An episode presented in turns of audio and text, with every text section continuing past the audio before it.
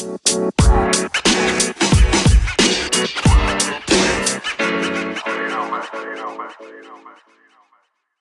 masih dengerin lagi podcast Kepo Kepo Kepo episode ke-41. Di seberang sana ada teman gua, gua sebutin nama lengkapnya aja deh. Laurencia Sevin.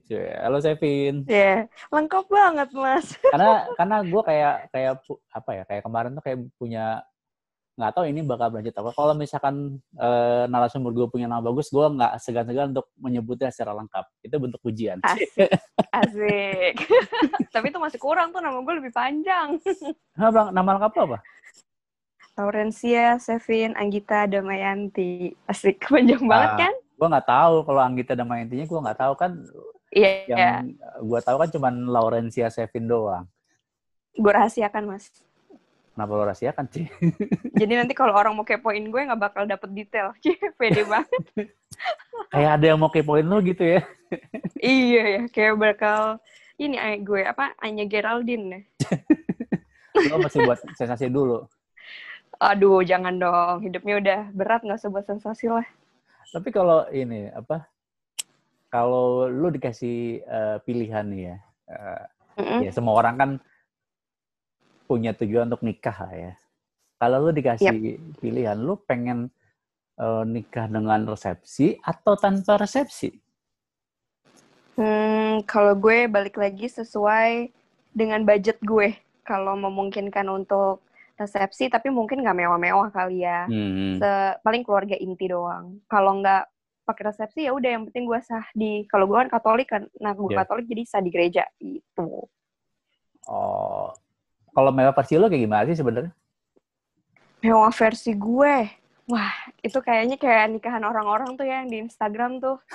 yang kalau dari pre-wedding tuh udah MUA-nya namanya kayak gue udah tahu banget tuh terkenal pasti mahal tuh dempulannya kan. Iya iya iya. mulai dari MUA terus dari dekorasinya yang udah gemerlap kayak gitu ya terus ballroomnya yang mewah makanannya yang banyak gitu sama orang-orang yang penuh tuh kayak udah menurut gue udah termasuk mewah ya Hmm. dengan gaun-gaun yang ya lo ngerti lah yang kayak di Instagram Iya, iya, iya, Instagram iya. gitu mas Jadi ini dong, lu apa namanya? Bisa nggak sih dibilang kalau eh, orang mungkin punya tujuan dengan eh, nikah sampai resepsi, apalagi dengan biaya yang emang eh, apa ya, ya biaya yang mahal banget, nah itu kayak mereka tuh mau ini nggak sih kayak kayak nunjukin bahwa eh gue kayak apa ya, kayak mau menunjukin eh, status sosial melalui pernikahannya, apalagi sampai sampai di di ini bukan ini udah bukan jatuhnya bukan udah bukan sharing lagi tapi udah pamer di sosial media gitu. kalau menurut gue ya Hmm. dibilang pamer sama enggak itu kayaknya balik ke masing-masing orang dan Hmm. balik juga ke mereka yang lihat kadang kita maksud kadang nih ada orang yang kayak cuman ngepost karena kita happy bahagia gitu ada aja gitu yang bakal bilang ah cuman mau pamer doang itu pasti ada. Tapi kalau gue sih yang sebagai yang mau merit nih misalnya itu sih nggak gue kalau gue ada duit ya gue nggak akan menganggap itu sebagai ajang untuk pamer ya. Karena kalau menurut gue itu jatuhnya kayak berbagi kebahagiaan sih. Tapi beda konteks kalau misalnya gue nggak punya modal yang cukup untuk pesta mewah, tapi gue memaksakan. Itu mungkin agak lebih ke memaksakan untuk memperlihatkan kalau gue itu wow gitu loh. Merit gue kayak spektakuler dengan catatan kalau gue memaksakan ya sebelum padahal gue sebenarnya nggak punya modal yang segitu cukup. Gitu sih Hmm. menurut gue, Mas. Kalau menurut lo gimana, Mas? Kalau menurut gue nih, makanya gue gua merespon lo dengan dengan pertanyaan nih. Oh gitu. Karena di di di Indonesia ya, ya di Indonesia ya, gue Mm-mm. gua, gua tuh melihatnya kalau lu nikah tapi tanpa resepsi itu hal yang aneh dan jarang. Oke. Kayak Uh-uh. karena kayak kayak eh, mungkin kayak hampir semua orang tuh eh, ini terlepas terlepas dari keinginan dari si pasangannya atau keluarga besar pasti kayak nikah nikah dengan resepsi itu kayak sebuah keharusan gitu loh. Mm-mm. Nah lo Mungkin. lo sepakat nggak dengan dengan statement gue gini? Sekaligus uh, menjawab menjawab pertanyaan lo. Kalau gue berdasarkan gue tinggal di Indonesia ya, Hmm. emang kebanyakan sih seperti itu ya kayak resepsi tuh pasti gitu loh. dari KUA atau dari gereja tuh pasti ada resepsi. Jadi Hmm. kayaknya agak aneh juga ya kalau misalnya kita ngelihat orang kadang nih ada orang yang kayak kok cuma di gereja doang sih ya ampun kasihan banget ya nikahannya kayak gitu doang tuh masih banyak tuh orang-orang yang kayak gitu dan gue denger gitu Hmm. padahal mungkin kan ya pasangan yang menggelar acaranya mungkin maksudnya bukan karena mereka gimana gimana tapi mungkin ada yang faktor keterbatasan Iya, iya. atau dan juga ada faktor yang emang mereka nikahnya maunya seperti itu konsepnya kan Hmm. pilihan tiap orang berbeda-beda ya cuman ya balik lagi sih kalau yang orang Indonesia tuh nikahan wajib kayaknya masih banyak ya eh, persepsi masyarakat yang seperti itu nggak usah jauh-jauh nyokap gue pun masih berpikiran seperti itu. Kayak rada aneh gitu kayak kalau nikah tuh nggak pakai kayak gitu tuh ya janganlah kamu kan anak satu-satunya nanti gimana kalau misalnya kita bla bla bla bla yang masih masih kayak gitu sih. Dan keluarga besar gue masih masih kayak gitu. Berarti kalau kayak gitu malah lebih, leb- mungkin antara takut atau mungkin jadi kayak takut diomongin orang ya. Padahal mah kita yang ngejalanin kita lebih tahu sebenarnya kita lebih tahu kemampuan kita sampai mana gitu kan. Kalau karena gue tahu eh, karena itu tadi statement nyokap gue makanya gue tanya kan kenapa harus kayak gitu kalau nyokap gue sih mikirnya karena gue anak satu-satunya dan nggak ada lagi gitu habis gue mau nikahin siapa gitu Iya. kan jadi mereka pengennya ya kalau bisa sesuai dengan ada resepsi resepsinya juga yang lumayan tapi kan kalau bisa kan Hmm. nah kalau orang-orang yang lain gue nggak ngerti nih alasannya apa ya mas kayak Hmm. gitu. Cuman ya memang sih di Indonesia tuh banyak juga orang-orang yang mengadakan resepsi memang karena pengen dilihat orang, pengen meningkatkan apa namanya status sosialnya kayak ah janganlah mama malu lah kalau misalnya nanti nikahnya cuman begini-begini doang nanti diomongin tetangga itu pasti juga ada tuh orang-orang yang kayak gitu Tapi lo resah nggak sih dengan dengan dengan adanya kondisi kayak gitu? kalau gue ya Hmm, gue biasa aja sih mas biasa aja. Iya, karena menurut gue, ya kalau gue nikah kan gue yang ngadain ya. Dan gue tuh orang, orang kan balik lagi, orang kan individu beda-beda ya. Hmm. Ada yang overthinking sama, kalau gue sih, gu- untuk hal-hal kayak gitu sih gue cuek sih. Orang mau ngomong apa terserah. Iya. Yang penting gue dan pasangan gue dan keluarga gue yang nge- mengetahui keterbatasan kita sejauh apa gitu. Iya. Eh sorry, kemampuan bukan keterbatasan, kemampuan kita untuk mengadak untuk mengadakan sesuatu tuh sejauh apa itu sih. Hmm. Eh, ntar lo, gue tadi udah kepikiran aja, eh, udah kepikiran pertanyaan, tapi gue lupa. Ini kayak apa gue ngomongnya muter-muter nih, jadi lo enggak, bingung nih. enggak, enggak. Oh ya, gue baru inget. Tapi kalau misalkan Apa? tadi kan lo bilang eh, nyokap lo tuh yang eh, nggak bisa harus harus di harus di ada resepsi. Tapi kalau lo Mm-mm. mungkin kalau lo bisa menganalisa, kenapa kok apa ya kayak kenapa sih kok nyokap lo bisa bisa punya pemikiran kayak gitu? Itu kayak eh, kenapa dan dari mana asalnya gitu? Kalau lo bisa bisa menganalisa. Ini kan nyokap konteksnya nih, sorry nyokap lo sendiri gitu loh. Mm-mm. Eh, ini gue refresh ya, sorry. Gue Ya. salah statement. Eh, Resepsi ini meaningnya tuh kayak pakai adat gitu loh, Mas. Oh, oke. Bukan resepsi yang mewah di ballroom, bukan, bukan, sorry, Hmm. gue salah. Jadi, eh, kalau mau nyokap gue ini maunya pakai adat. Kenapa? Karena ya tadi gue balik lagi, gue kan anak satu-satunya yang pokoknya dari keluarga bokap nyokap gue ini cuma punya gue ya. Jadi pengen tuh kayak buat anaknya ya udahlah cuma sekali gitu. Jadi kalau untuk agak gede itu nggak masalah. Terus pengennya tuh adat karena nyokap gue nih dan keluarga besar gue itu masih Jawa banget.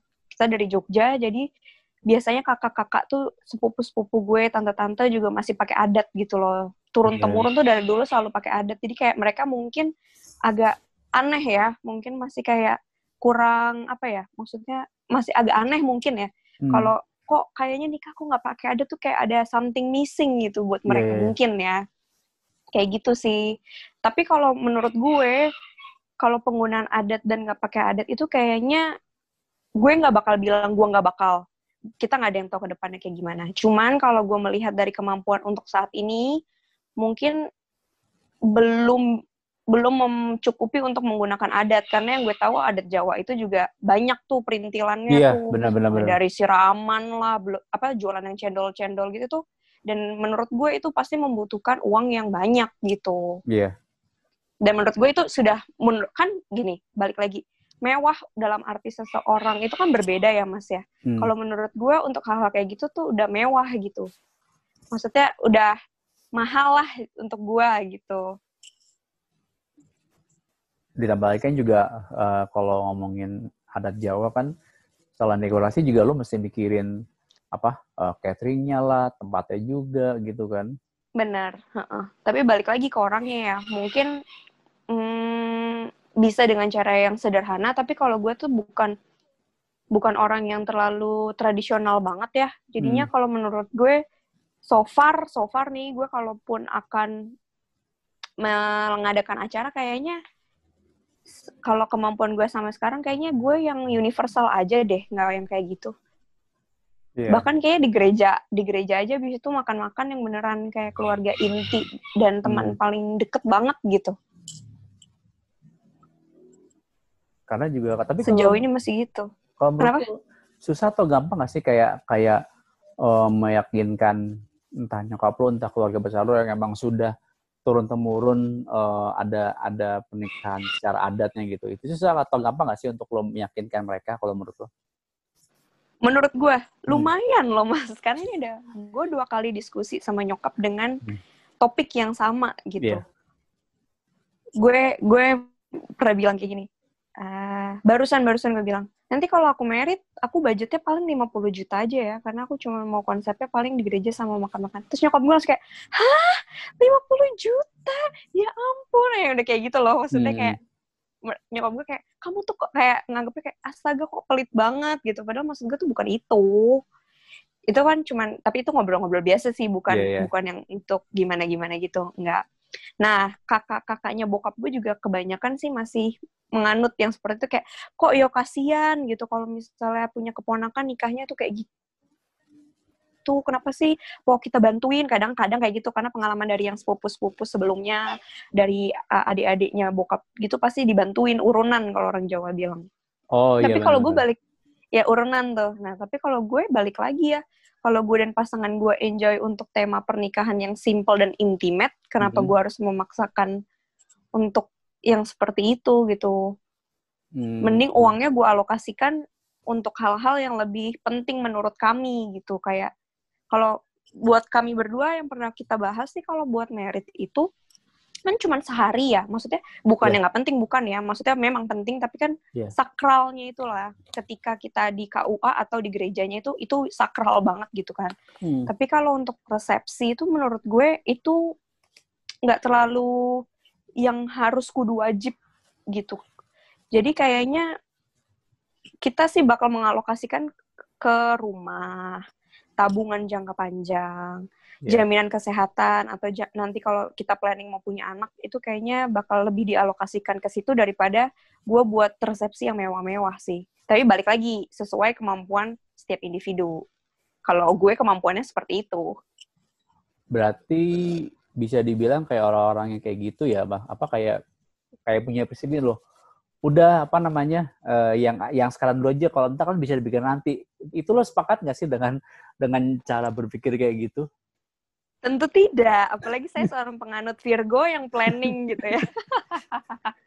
gue aja udah planning nanti anak gue mau sekolah gimana ceritanya gue ngajarinnya dia, Hmm, hmm, hmm. gimana gue mau besarkan anak gue padahal gue juga belum pen, bu- belum ada rencana untuk merit juga belum gitu Iya, kan. iya, eh iya, sorry, iya. maksudnya kalau tujuan ada tapi rencana belum juga gitu. Tapi gue udah planning sampai situ, apalagi dengan statement orang yang kayak tadi lo bilang kayaknya kalau gue nggak nggak gue nggak bisa mengiyakan deh statement itu. Karena kan jadinya gini loh, jadi kayak misalkan eh, contoh nih misalkan eh, biaya pernikahan sampai 100 juta dan itu dalam cuma saya doang. Abis itu kan lu lu kan mesti mikirin yang tadi lu bilang kayak next step-nya butuh biaya untuk beli rumah apa ya untuk rumah untuk Bener-bener, apa biaya bulanan belum ntar eh, lahiran belum ntar bener. eh, beli susu beli baju waduh itu kan istilahnya tuh kayak setelah lu nikah tuh eh kayak total budget yang dibutuhkan tuh kayak kayak nggak bisa diprediksi tapi akan naik terus gitu kan heeh. bener banget. Kalau gue tuh malah mikirannya gini, kalau gue mau nikah, nanti next gue malah memikirkan sehari setelah setelah gue menikahnya tuh gue bakal gimana gue tinggalnya di mana Hmm. bahkan gue mikir gini loh boro-boro gue mau mewah-mewah. Gue ngisi perabotan rumah aja tuh belum bisa apalagi beli rumah gitu loh. Iya, jadi iya. gue mikirnya gue ngisi buat rumah aja tuh belum mampu. Apalagi gue beli rumah dan gue nikah mewah-mewah gitu. Untuk hal kecil dulu deh yang gue pikirin. Kira-kira mampu gak nih gue? Kayak gitu. Dan menurut lo itu lebih penting dibandingin untuk em, mengeluarkan banyak uang untuk hanya untuk acara sehari doang ya. ya betul karena kalau gue mikir gini nih ada beberapa orang yang mereka itu sengaja merit mengadakan pesta gede-gedean Hmm. sebenarnya gede-gede banget enggak ya tapi menurut gue itu udah lumayan besar gitu karena bisa nyewa eh, tempat yang besar gedung yang besar Hmm. terus pakai adat juga terus semua keluarganya tuh dikasih seragam Iya, iya. ngundang banyak banget orang itu menurut gue itu udah termasuk mewah loh mas maksudnya Sampai ada apa bridesmaid. itu pasti iya yang kayak gitu-gitu itu karena pasti pengeluarannya tuh banyak banget Iya, percaya nggak iya. mungkin cuman 150 juta tuh nggak mungkin Nggak, gitu nggak ya mungkin, nggak mungkin. nah ketika mengadakan ini karena gue tahu orang deket ya makanya gue bisa kasih stat eh maksudnya bisa kasih contoh real gitu bukan Hmm. bukan gue ngada-ngada enggak ini kita by logic aja nih kita main logi- logika aja yang udah terjadi Iya. sebelum mereka merit sampai mereka ngejual-jual ngejual mobil ngejual eh, ya pokoknya banyak deh yang dijual salah satunya mobilnya gitu dijual hanya untuk mereka bikin acara nikahannya Hmm. Ini sebelumnya ya mas ya Iya.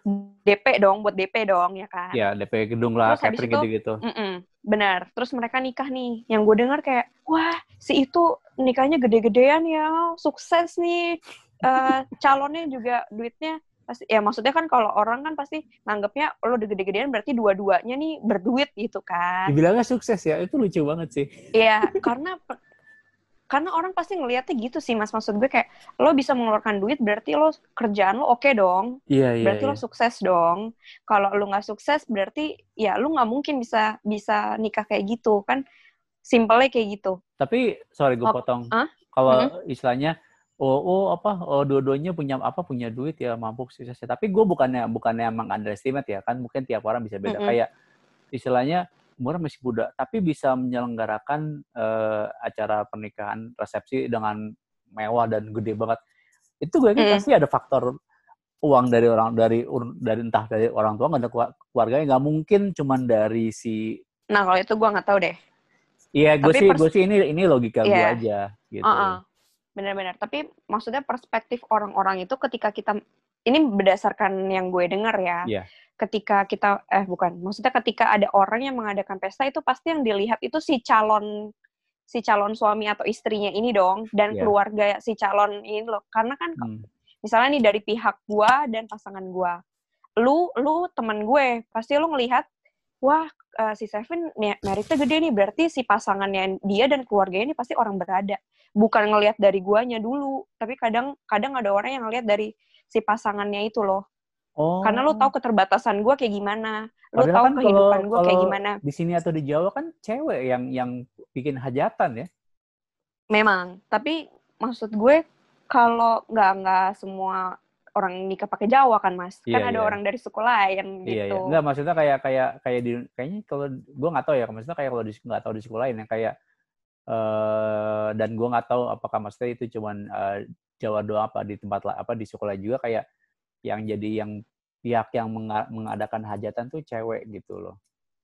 Mm-mm. Kalau gue nggak tahu sih kalau di Jawa karena gue nggak pernah kepo soal kayak gitu. karena gue dari dulu tuh kalau mau merit kayak gue PT-PT deh. Karena kan acara lu- dia karena kan acara lu sama laki lo kan.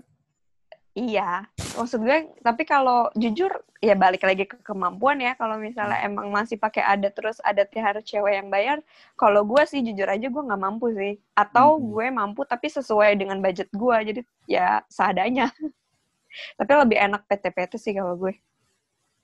Karena memang ya karena sebenarnya ini nggak sih kayak- Acara bersama kalau menurut bersama. gue soalnya. Jadi kan Mm-mm. lu harus harus berkontribusi kan gitu kan nggak nggak yang- nggak yang eh, bergantung dengan dengan apa namanya dengan dengan biaya orang tua gitu. Ya sebenarnya kan ketika ketika lu menikah kan itu berarti kan ini nggak sih kayak bisa dibilang kayak tanya lu udah udah mungkin gue nggak bisa bilang mapan tapi kayak udah lu udah mampu udah mampu membiayai membiayai membiayai ap, ap, apa ya apa yang jadi keinginan lu dan lu udah udah udah oke okay lah secara bukan oke okay, tapi kayak udah bisa udah udah punya keuangan yang cukup lah gitu kan -mm, bener -mm.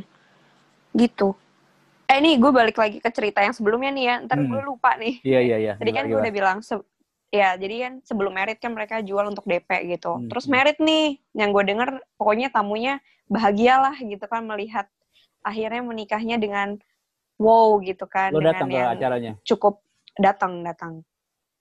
Terus udah kayak gitu tuh, karena gue deket jadi gue tau lah situasinya kayak gimana gitu. Hmm. Terus udah nih mereka merit, habis itu mereka nggak punya rumah mas oh sampai sekarang.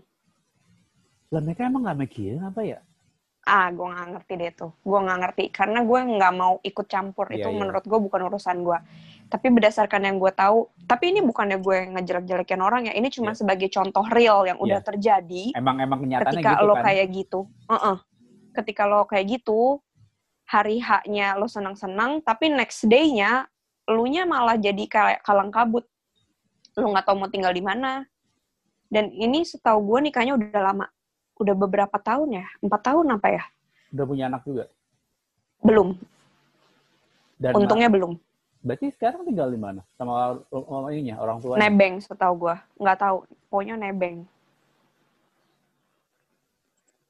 itu loh yang gue yang gue bener-bener belajar gitu loh. Karena gue ini orang terdekat gue tahu gimana kehidupannya. Hmm. mereka dulu nikahnya seperti apa.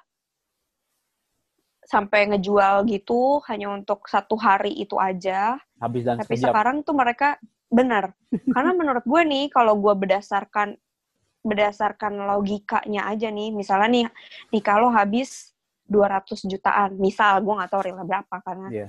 itu urusan mereka. Misal 200 juta kalau lo nikahnya misalnya sederhana aja deh intimasi eh intimasi intimate kayak Iya. bener-bener keluarga inti lo dengan pasangan lo terus teman-teman yang bener-bener ngerti aja gitu tentang kehidupan kalian selama pacaran itu kan berarti deket banget kan? Bukan yang kayak temen mentang-mentang lo kenal lo undang enggak gitu. Jadi yang bener-bener deket banget lo undang anggaplah total 100 orang.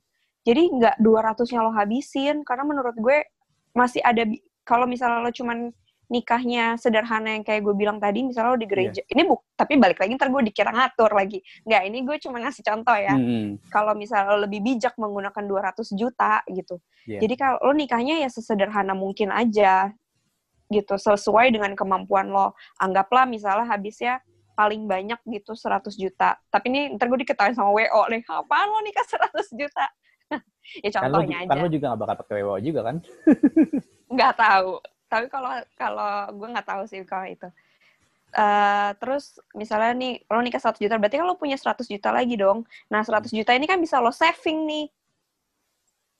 Benar benar benar gitu kan?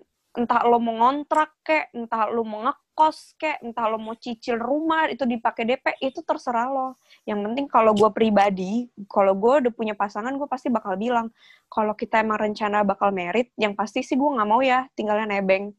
Kalau misalnya kita emang belum punya belum mampu untuk beli rumah nggak apa-apa ngontrak dulu atau ngekos. Yang penting kita nggak ngerepotin siapa-siapa. Karena yang namanya udah berumah tangga lu bakal ngejalanin hidup lu ya berdua. Udah nggak bakal ada eh, lu nebeng siapa lu apa. Karena yang gue takutin tuh adanya campur tangan orang lain gitu dalam kehidupan rumah tangga gue. Apalagi yang namanya nebeng itu kan berarti menjadi beban juga buat orang lain dan itu pasti nggak akan menyenangkan. Gitu sih. Oh. Jadi lebih lebih Apa? apa? Iya lebih apa? Lebih bijak aja gitu dalam menggunakan uang daripada lu hedon hedonisme terus lo nextnya nggak ngerti lo bakal tinggal di mana itu juga gue nggak tahu utangnya udah lo lunas apa belum Hmm. dan ternyata gue ngobrol-ngobrol nih sama teman-teman kantor gue itu tuh banyak banget terjadi di kalangan masyarakat Indonesia mas jadi mereka pun bercerita hal yang sama bukan cuman kasus itu doang jadi ada yang banyak yang banyak teman-teman kantor lo yang contoh-contoh apa lain teman-teman kantor lo yang usianya yang seumuran lo atau yang udah di atas tuh? Lebih tua, lebih, Oh, lebih tua. tua, Jadi oke. mereka cerita teman-temannya mereka dulu waktu merit juga kayak gitu sama. Sampai Iya. sekarang kayaknya jasa cateringnya belum di, di belum lunas. Ada juga yang kayak gitu. Gila. Karena memaksakan untuk ngadain pesta gede-gedean Hmm. gitu. Tapi kalau kayak kalau kayak dari apa? Dari tadi kayak kasus eh, bukan kasus kayak contoh real dari temen lo itu yang jadi pertanyaan gue adalah mereka tuh ini nggak sih mau- apa namanya eh, kayak mempersiapkan banget nggak sih pernikahannya? Maksudnya kalau dalam arti kayak secara budgetnya, secara kesiapannya mereka, secara kesanggupannya gimana tuh? Nah, kalau itu gue nggak ngerti sih, Mas. Karena menurut gue itu urusan mereka berdua sih. Kalau gue ikut campur, ntar dikira gimana-gimana kan. Iya sih. gue sih kalau orang mau cerita, gue bakal gue bakal ngedengerin. Kalau mereka Hmm. butuh saran, gue bakal kasih. Tapi kalau mereka nggak nggak apa maksudnya nggak minta gue untuk masuk, gue nggak bakal ikut campur sih. Apalagi yang crucial kayak gitu. Paling gue cuman nanya, oh bakal kayak gimana, oh di mana, Hmm. kapan, gitu-gitu doang. Tapi, Tapi yang gue tahu sih kayak gitu. kayaknya ini ya kayak apa namanya kayak eh ya kayak orang Indonesia pada umumnya ya kayak mereka tuh takut ya kalau bakal diomongin jelek sama orang lain ya.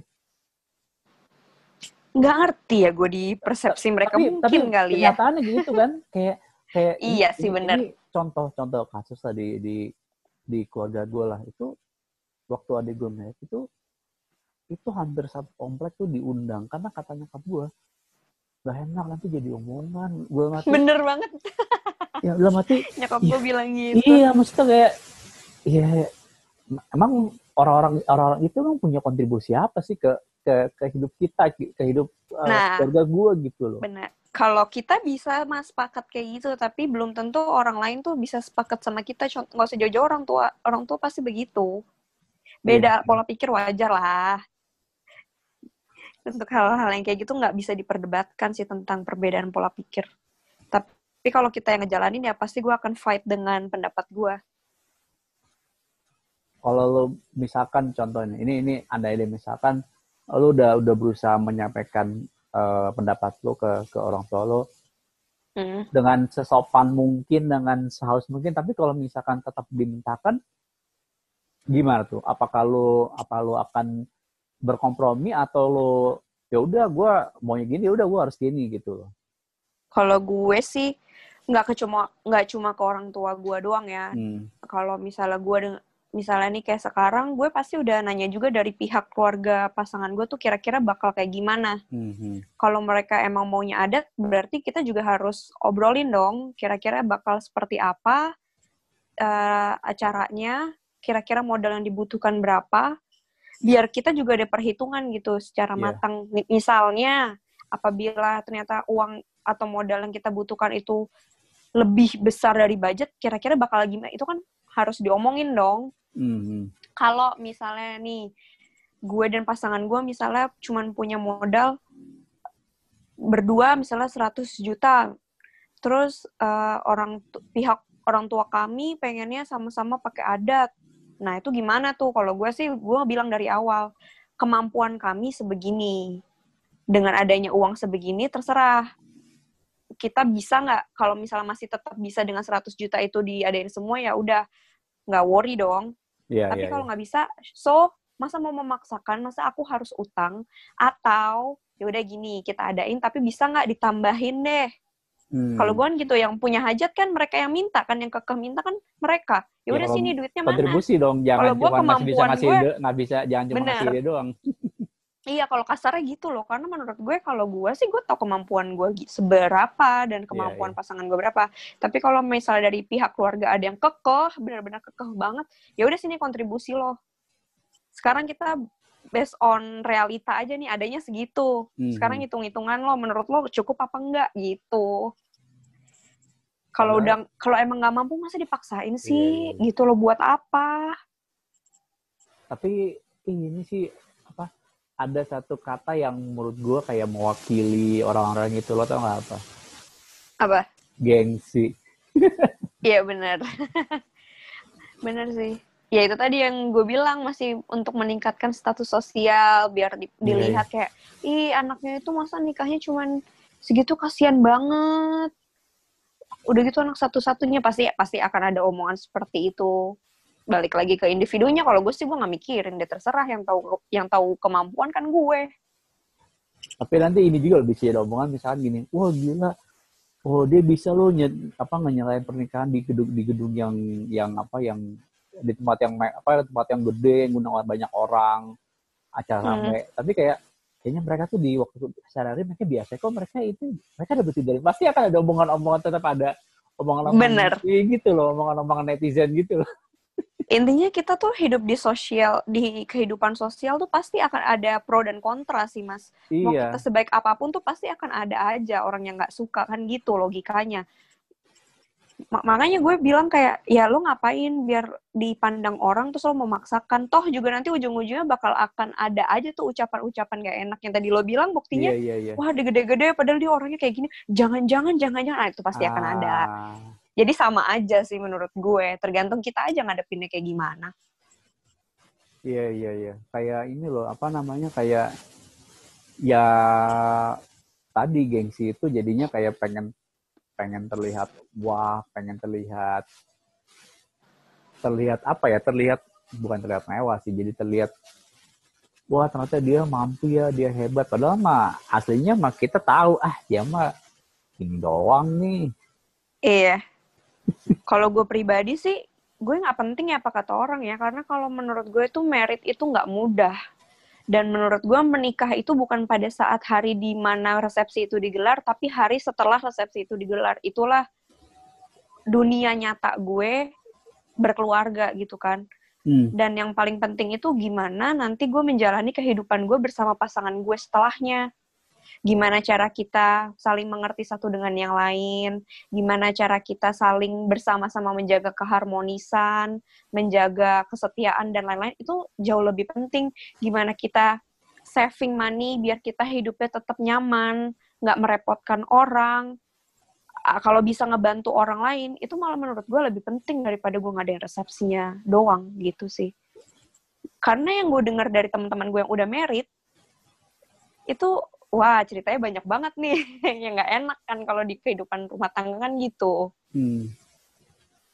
Jadi bisa jual-jualan pas resepsi, tapi setelah setelah resepsi jadi ngap-ngapan ya. Mm-mm. Lagian cuma sehari doang kan logikanya gitu. Bisa, lu, Kecuali gue anaknya orang kaya ya, duit gue udah banyak ya gue nggak mikir. Terserah gue mau gue ngadain di Inggris kayak di Meran- Menara Eiffel kayak ya duit gue banyak. Terserah gue kan gitu. gue sih kalau kalau punya budget lebih, gue kan milih gue ini gue se gue simpen duitnya atau atau gue apa ya kayak gue pakai untuk yang lebih lebih butuh yang lebih urgent gitu kayak lu kan berarti kan kayak gitu lu mesti ada mesti selain punya perencanaan ke depan kan lu juga mesti kayak ngerti masalah perencanaan keuangan juga kan Benar. heeh. nah pertanyaannya Terus yang menurut gue Sama gimana menurut lu Iya, lanjut lanjut. Enggak, kalau maksud gue kan kalau ini kan tadi kan kita nggak bahas merit-meritnya doang kan, Iya. event-event eh sorry, eh, pada hari H kita resepsi dan lain-lain. Malah Hmm. menurut gue itu yang lebih penting itu sebelum lu menikah yaitu mengenali mengenali pasangan lo dengan baik Hmm. dan setelah menikah yang tadi gue udah ceritain. Nah, kalau yang sebelum menikah kan tadi gue belum bahas nih. Kalau sebelum Iya. menikah lo harus tahu nih pasangan lo karakternya seperti apa, sifatnya seperti apa, keluarganya tuh seperti apa, kakak adiknya tuh seperti apa. Dan cara dia mengatur emosi, mengatur finansial, itu yang menurut gue lebih utama sih, Mas. Daripada kita cuma ngebahas urusan resepsi-resepsi doang. Iya iya iya. iya. Jadi sebelum dan sesudah menik eh, se- sebelum itu ya sebelum hari H dan sesudahnya itu itu yang lebih penting menurut gue. Tapi ya gitu. Karena kalau resepsi kan cuma sehari. Iya.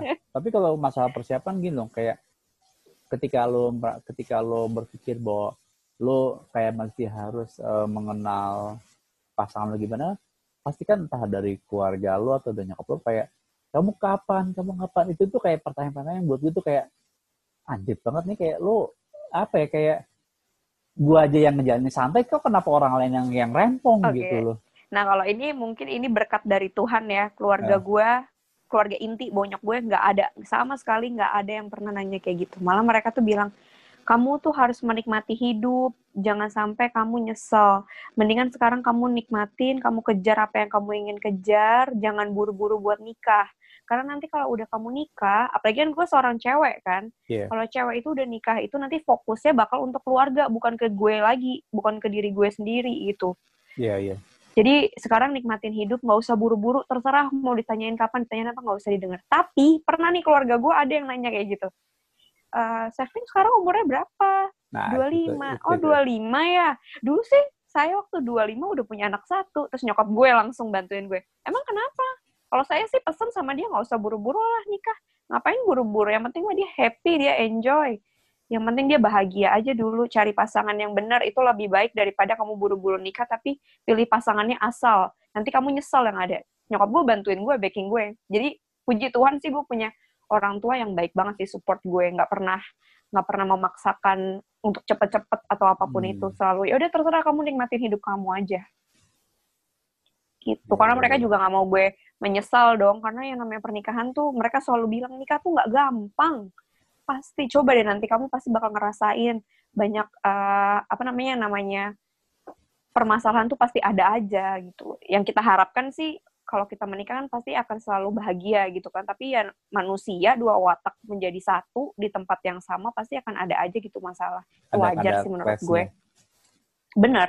Tapi cara gimana cara kita ngehadapinnya ini yang penting. Nah itu dia. Gimana cara kita menghadapi ini kan bakal lebih mudah ketika kita memilih pasangan tuh yang memang tepat untuk kita gitu loh.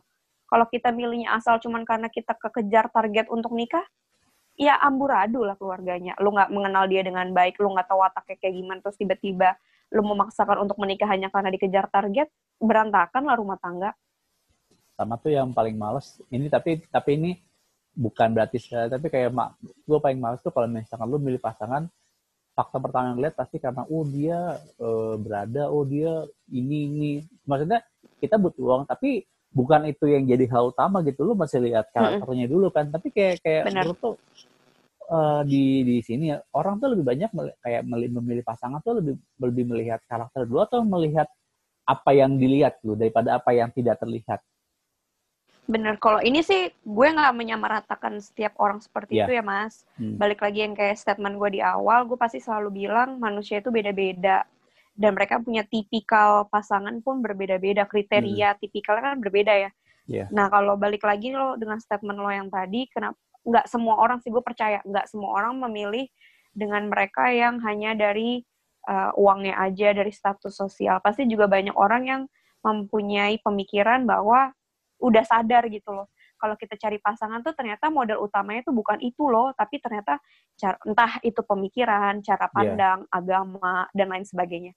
Dan ini nih yang selalu kalau lo aware dengan maksudnya kalau lo lihat Instagram gue, gue Oh, tuh iya, sering iya, banget iya, iya, ngepost-ngepost iya, iya, hal-hal iya. kayak gitu. Iya iya iya. Karena menurut gue itu tuh benar-benar penting berdasarkan pengalaman gue yang udah-udah dan gue mendengar cerita dari banyak orang karena mereka salah memilih pasangan terus hidupnya jadi nggak enak dan gue juga pernah salah memilih pasangan guanya jadi makin nggak jelas Hmm. gue belajar dari hal itu dan gue juga membantu mengingatkan ke teman-teman sih lebih tepatnya lu kalau pilih pasangan tuh yang bener ya please banget yang selalu gue post-post tuh pasti yang kayak gitu-gitu karena gue Itu- nggak mau sampai yang ada yang namanya penyesalan gitu loh Kenapa lo harus sampai lo posting? Berarti kan itu sesuatu yang penting buat lo dong. menurut gue penting ya Hmm. karena ya itu tadi mas.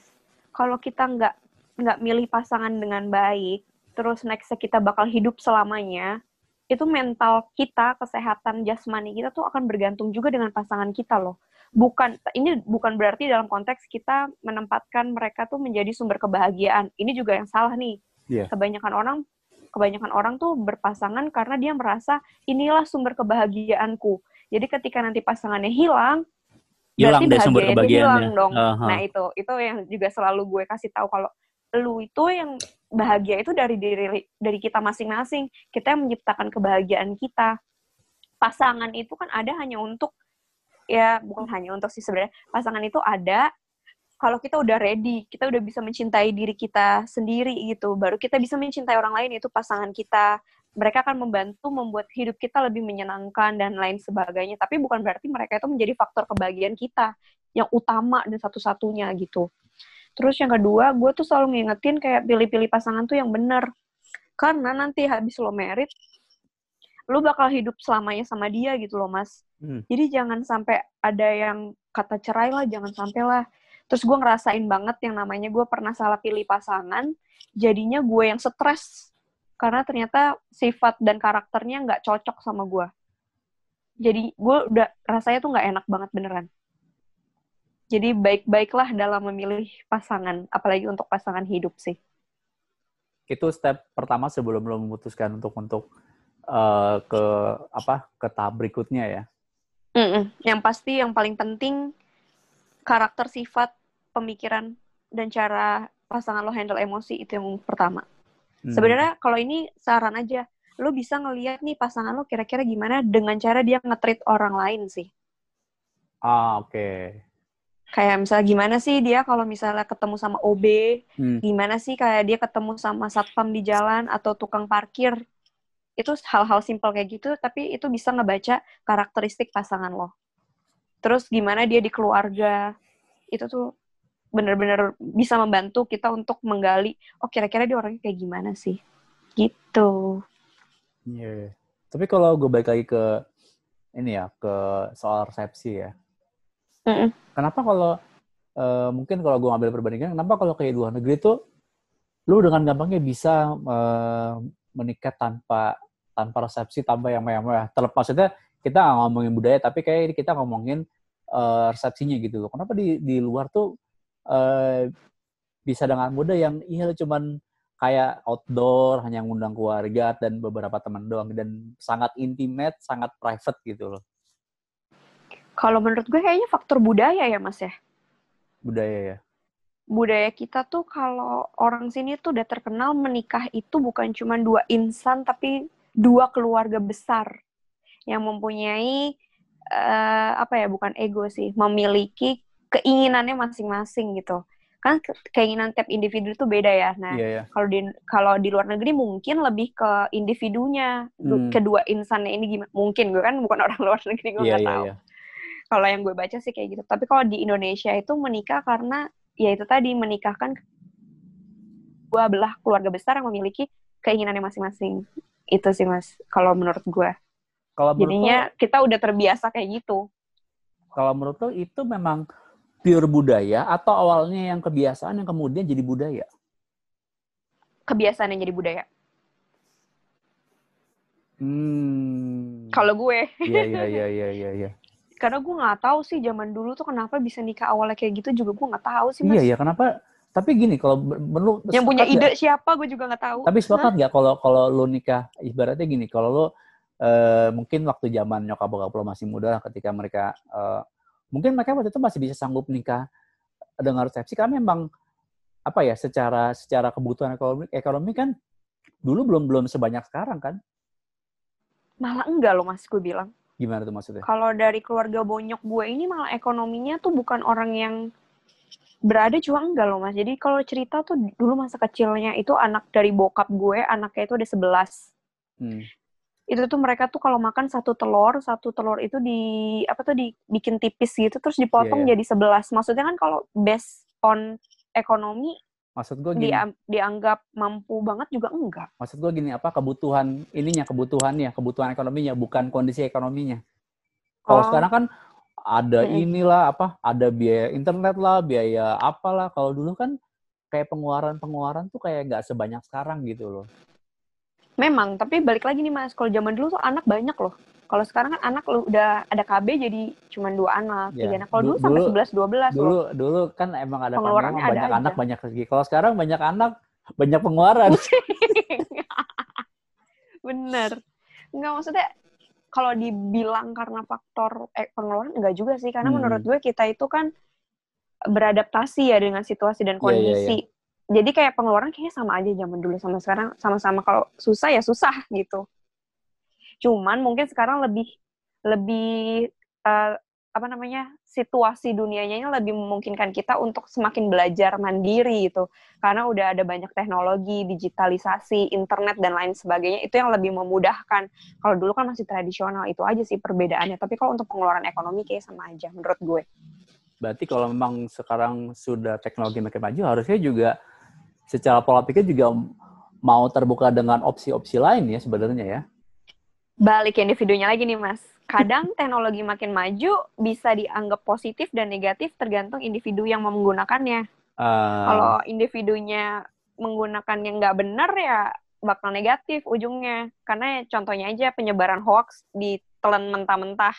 Ya benar. Kan bisa tuh.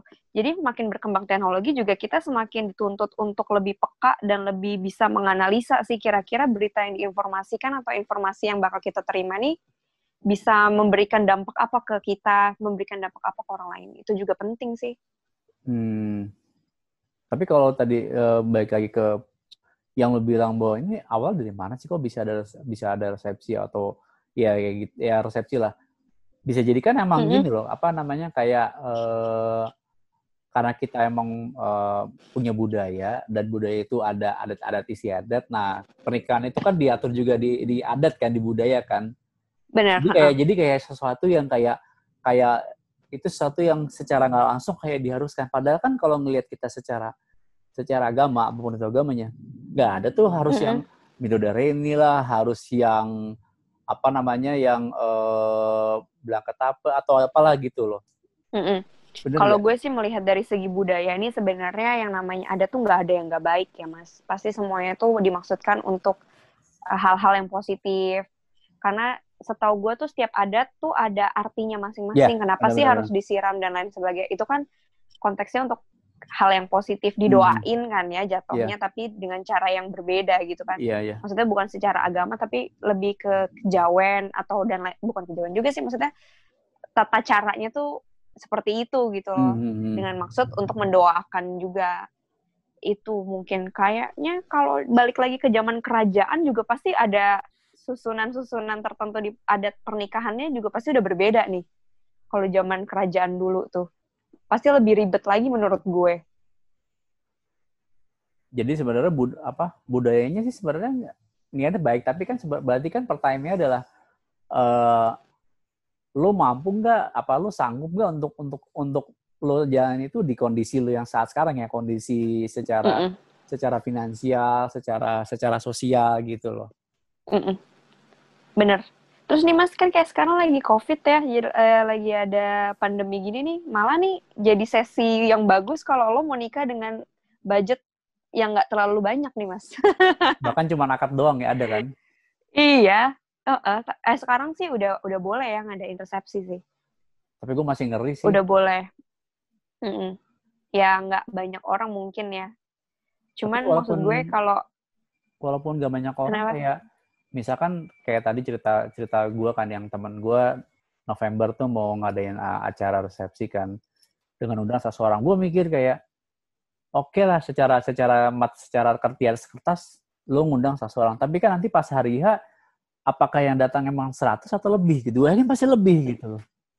Nggak ngerti sih. Nah itu Nggak itu ngerti jadi gue. itu yang bikin gue makanya kan gue na gue nanya sama temen gue uh, berapa orang yang ingin undang, uh, lu menerapkan protokol kesehatan? Itu kan itu pertanyaan penting yang di saat sekarang.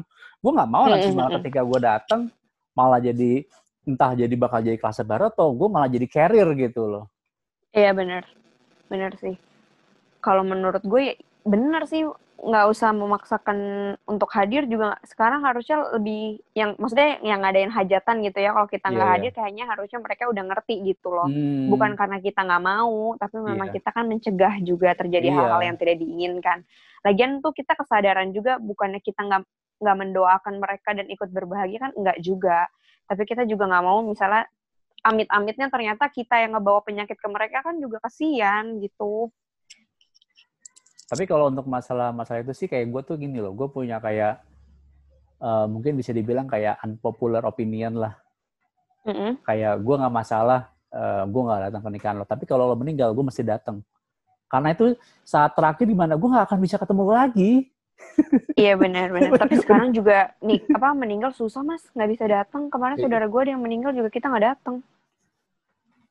Oh gitu. Gue sih waktu waktu waktu puasa kemarin kan oh, ada gue meninggal itu gue datang tapi dengan apa namanya gue pakai masker, gue cuci tangan, maksudnya benar-benar yang menja, apa menerapkan uh, social distancing apa social distancing karena emang termasuk keluarga deket lah jadi kayak nggak enak aja kalau nggak ada apa kayak ya nggak enak lah. Kecuali kalau emang cuman ya kalau deket yang- banget sih nggak enak ya. Eh, kecuali kalau emang apa temen yang nggak deket banget atau yang keluarga jauh banget ya nggak apa lah. Kita orang juga ngerti tapi kan ini kalau keluarga deket lu mau nggak mau kan harus harus Iya. datang gitu loh kayak ngasih ngasih Iya. ngasih bentuk empati lah Iya, tapi gue setuju sih mas, mendingan ya gitu ya, yang kita harapin sih nggak akan ada yang meninggal ya. Tapi maksud gue emang kalau momen untuk pernikahan kita bakal ketemu lagi. Kalau untuk meninggal udah nggak bisa lagi. Itu saat terakhirnya gitu. dan sekarang malah jadi malah jadi apa kayak sekarang tuh jadi kayak pembuktian bahwa bisa kok nikah tanpa resepsi ya nggak? Iya, betul. Ini gue malah suka nih.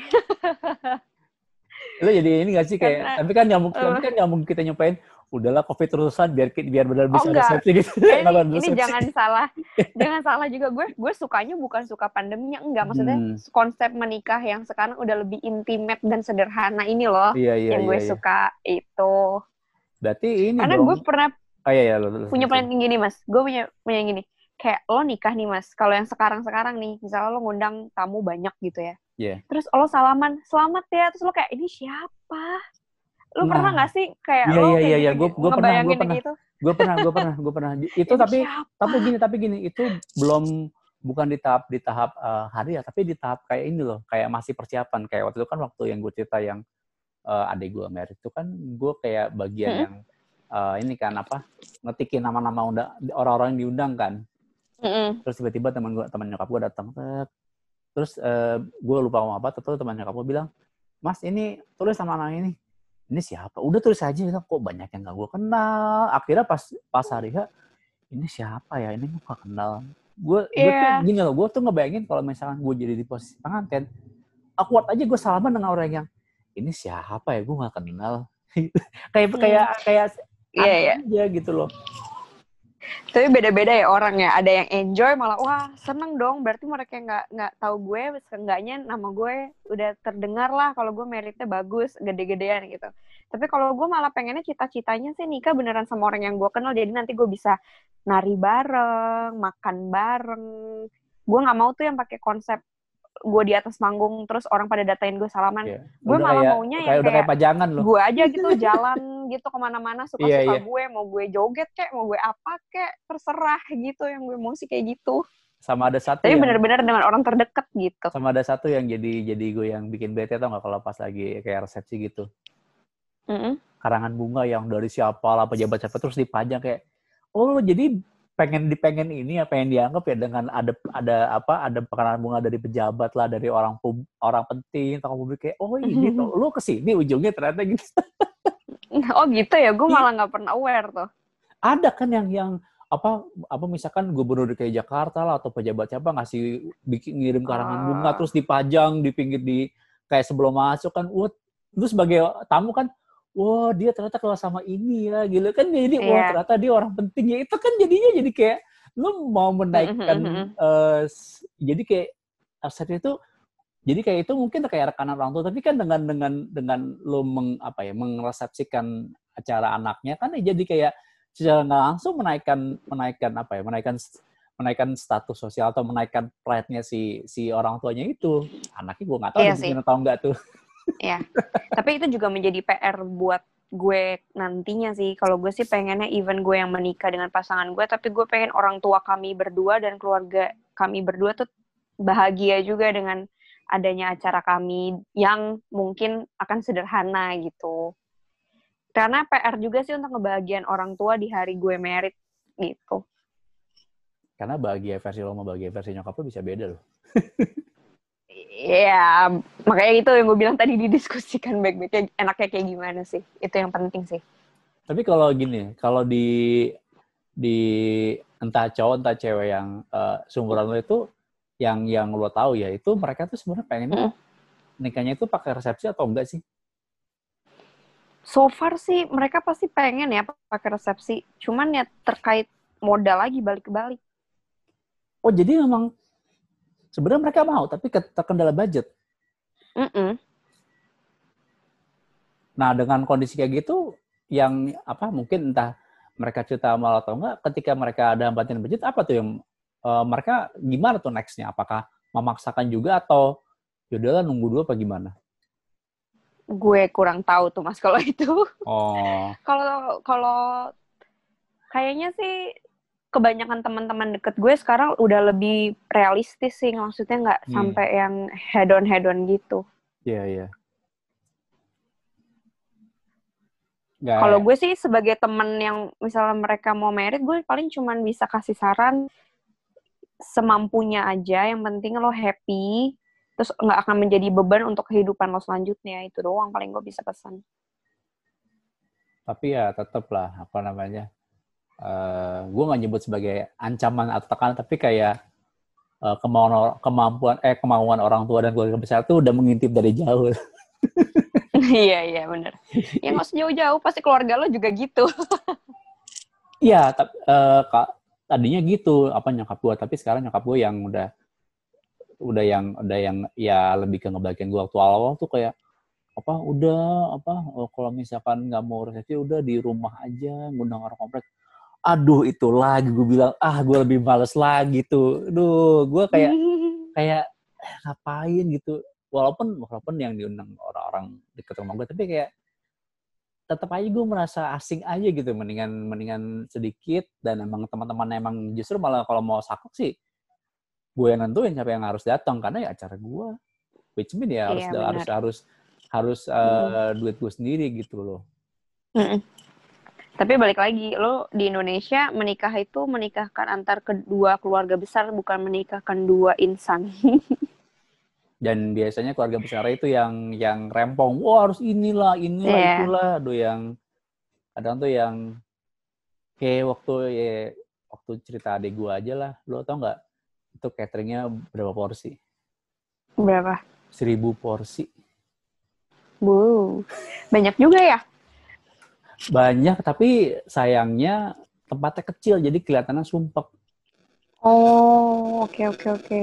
Gue gue malah kalau di Instagram tuh gue kan sempat lihat kalau gue kan suka banget tuh sama fotografi fotografi yang wedding karena kan gue juga punya hobi moto-motoin couple gitu kan. Iya. Dan gue lagi belajar di situ. Terus gue tuh suka ngeliat kayak venue gitu. Hmm. Ada tuh yang kayak cuman di sawah tau gak sih kayak tanah lapang sepak bola, terus Hmm. dihias dekorasi bener-bener sederhana banget, sama dikasih bangku-bangku satu-satu. Udah. Sangat simpel tapi menurut gue untuk gue ya gue suka dengan yang kayak gitu. Nggak terlalu too much. Dekorasi bunga-bunganya nggak bertebaran yang berarti Iya. kita nggak motong-motongin bunga dan dibuang gitu kan. Iya iya. Tapi dengan hal-hal yang simple tapi cantik gitu. Itu aja udah gue ngeliatnya udah seneng gitu. Tapi balik lagi ada orang yang maunya nikahnya tuh fantastis dengan bunga yang impor ber, beribu-ribu bunga biar bagus desain dan lain sebagainya. Balik lagi ke orangnya masing-masing sih. Kalau gue sama Anke satu tipe sih. Iya iya lo sama. Apa? Eh, modern. Iya. Modern tapi modern ah, modern dan realistis. Realistis lebih tepatnya. Karena sadar akan kemampuan lo, kemampuan orang tua lo, jadi ya udahlah kita segini aja lah, nggak usah lebih-lebih lah.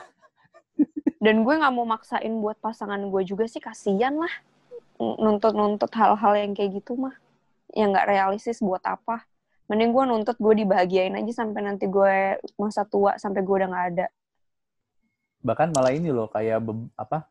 Contoh kayak eh, ada beberapa pasangan yang emang mereka tuh kayak jadi kayak terli apa? Jadi jadi bahagia apa? eh, kita ngelihatnya bahagia, kita ngelihatnya sukses karena mereka benar-benar yang ketika mereka mereka tuh mereka ketika mereka awal nikah tuh benar-benar yang mereka tuh dari yang susah banget gitu loh. Mm-mm. Mm-mm. ngerti gue dari nol gitu ya Iya, iya. berusaha banget tapi kalau gue pribadi gue tipe yang dari dulu sih kalau milih pasangan tuh yang mau diajak susah bareng karena Hmm. nanti ketika kita berharap pasti sukses dong Iya. kita punya cerita kecil di masa lalu yang mungkin akan mau lebih mempererat kita gitu loh jadi nggak gampang saling untuk melepaskan kasarnya kayak gitu. Karena inget loh dulu tuh kita pernah susah bareng kita bisa seperti ini tuh karena kita bersama dan lain sebagainya kayak gitu. Dan kayaknya hasil kalau kita usaha bareng itu lebih apa ya lebih membahagiakan nggak sih? Lebih terpuaskan Iya, iya, iya, gitu iya, loh. iya, iya, benar-benar. nggak gampang kan karena didapatkannya kan dengan usaha bersama. Jadinya kita lebih memaknai hal yang kita punya itu lebih dengan menjaganya dengan baik gitu dan lain sebagainya. Itu kan sama kayak lo akhirnya sama pasangan lo bisa beli rumah sendiri. Wah, itu tuh kayak Iya. wah gila betul. kembali banget ini akhirnya gitu kan dengan Mm-mm. dengan Sama- uang lo sendiri gitu loh. Uang dan Mm-mm, pasangan lo bener. lah kayak gitu. sama kalau tipe gue gue juga nggak nuntut maksudnya kan ada beberapa orang yang kayak lo harus eh, pokoknya nanti gue nikah rumahnya harus tingkat misalnya ya Hmm. tingkat eh, pokoknya lo gue nggak mau tahu gue nggak mau hidup susah pokoknya abis nikah gue maunya punya mobil ya sebenarnya nggak ada salahnya sih kalau Iya. misalnya lo tahu kondisi keuangan pasangan lo seperti apa cuman kan kalau nggak realistis misalnya anggaplah gue gitu eh, baru kerja tiga tahun tabungan juga nggak banyak terus dituntut seperti itu kayaknya kalau gue jadi pasangannya gue bakal melarikan diri sih. Gue bakal mencari pasangan yang sesuai dengan kemampuan gue. Dan bisa menerima Jadi gue kondisi lo juga- saat itu juga. bisa menerima juga. Hmm. gue di sini nggak nggak menilai kalau oh berarti si Seven bisa nih eh, sama orang susah. Bukan loh. Diajak susah bersama bisa. Tapi kan yang jadi PR itu bukan susahnya. Tapi gimana cara lo untuk lo bangkit dari kesulitan lo? Itu yang gue mau lihat gitu gue kalau kayak gitu jadi gini loh akhirnya gue punya semacam kayak kesimpulan tapi gue nggak tahu nih eh, bisa benar bisa nggak tapi kayak menurut gue kayak eh, nikah pakai resepsi di gedung di gedung apa mewah lah undang orang banyak terus pakai adat buat gue kayak di saat sekarang kayak kayak udah nggak relevan lagi aja di kondisi sekarang gitu loh kalau menurut gue ya. Mm-mm. kayak kayak ya apa namanya kayak misalkan oh iya kita tuh harus pakai budaya karena kita tuh orang Jawa. Menurut gue kayak lu bisa kok eh, menyerap nilai budaya tanpa harus nikah secara adat gitu loh. mm-mm. beda-beda sih mas kalau yang itu kan Iya, kalau- kalau gue nanti sih kita kayak- ngomong kayak gitu takutnya kayak ah lu nggak tahu lo kalau misalnya kayak gini nanti lu celaka lo nah itu bahaya lagi kita Atau juga nggak ada nggak ada nggak maksudnya kayak nggak ada nggak ada kewajiban nikah berdasarkan budaya kok berdasarkan adat lah gitu. Atau juga ya baik lagi ke Hmm. kemampuan masing-masing. Ya Iya, yang seperti kita sih. Seperti yang tadi kita omongin kalau emang Mm-mm. kondisi keuangan lo belum mencukupi ya buat apa lo maksain gitu makanya gue bener gue nggak gue kan nggak bilang itu salah tapi memang sudah tidak relevan lagi gitu loh kayak Mm-mm. ya semakin apa ya kayak semakin modern zaman semakin kita bisa sorry eh, semakin kita modern eh, semakin zaman makin modern semakin teknologi makin canggih jadinya kan kita memudahkan untuk mengakses banyak informasi ketika kita banyak dapat akses informasi itu juga mungkin kita juga untuk mem- bisa menerima opsi-opsi lain yang yang yang mungkin yang nggak pernah yang nggak pernah terpikir kita sebelumnya dan ternyata itu make sense dengan kondisi sekarang gitu loh. Mm-mm. Itu. Nah, nih kita ngomongin eh, hal yang beda nih, Kevin. Mm-mm. Oke. Kalau kalau menurut lo eh, penting nggak sih attitude itu attitude itu dalam dunia kerja? Wah, itu sangat amat penting sih mas. Kalau menurut gue, karena nggak semua orang itu ngerti attitude yang sebenarnya itu eh, attitude yang baik dalam bekerja. Bahkan nggak usah bekerja deh, dalam bersosialisasi itu seperti apa. Karena menurut gue attitude itu basic eh, seseorang menurut gue. Seseorang tanpa attitude kayaknya wah liar banget ya. Tapi kalau menurut lo apa relevansinya attitude itu dalam attitude itu dalam dunia kerja?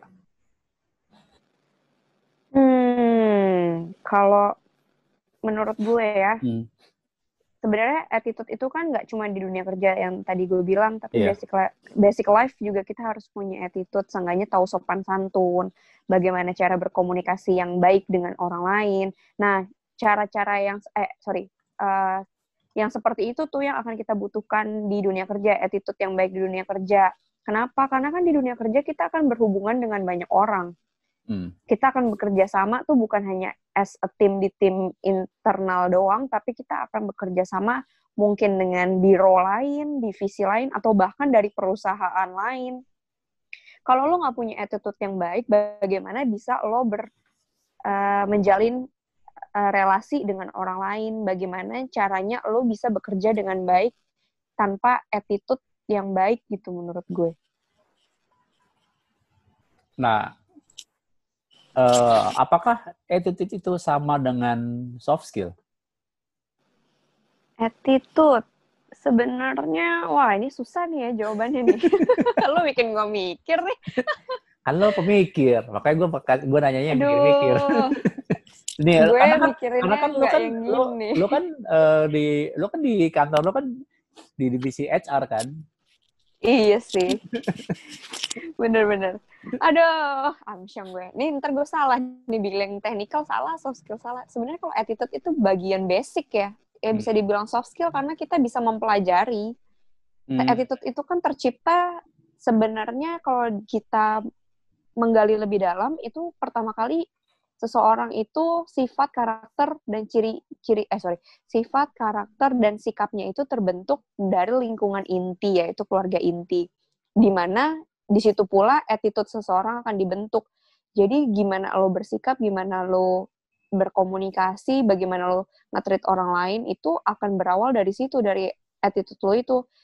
Jadi itu bisa dilatih sih dari kecil lo bakal dilatih sama orang tua lo, lo bakal ngelihat lingkungan sekitar lo, seperti apa orang lain ngetrit orang lain, seperti apa berkomunikasi dengan orang lain. Ya, intinya soft skill bisa di, dijadikan kategori itu sih, Mas. Ini kayaknya gue terbata-bata nih, gue takut salah. soft skill ya.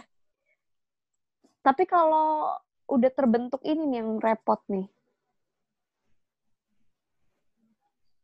maksudnya kalau attitude-nya udah jelek gitu ini nih yang repot nih untuk mengubahnya karena nggak menurut gue itu agak sulit untuk diubah. Karena terbentuknya udah termasuk ke karakter sih kalau menurut gue. Walaupun pakai dengan maksudnya dengan misalkan lo divisi HR lo menyelenggarakan training untuk karyawan itu cukup mm -hmm. cukup ampuh nggak untuk untuk apa ya untuk merubah attitude seorang dari yang jelek ke yang baik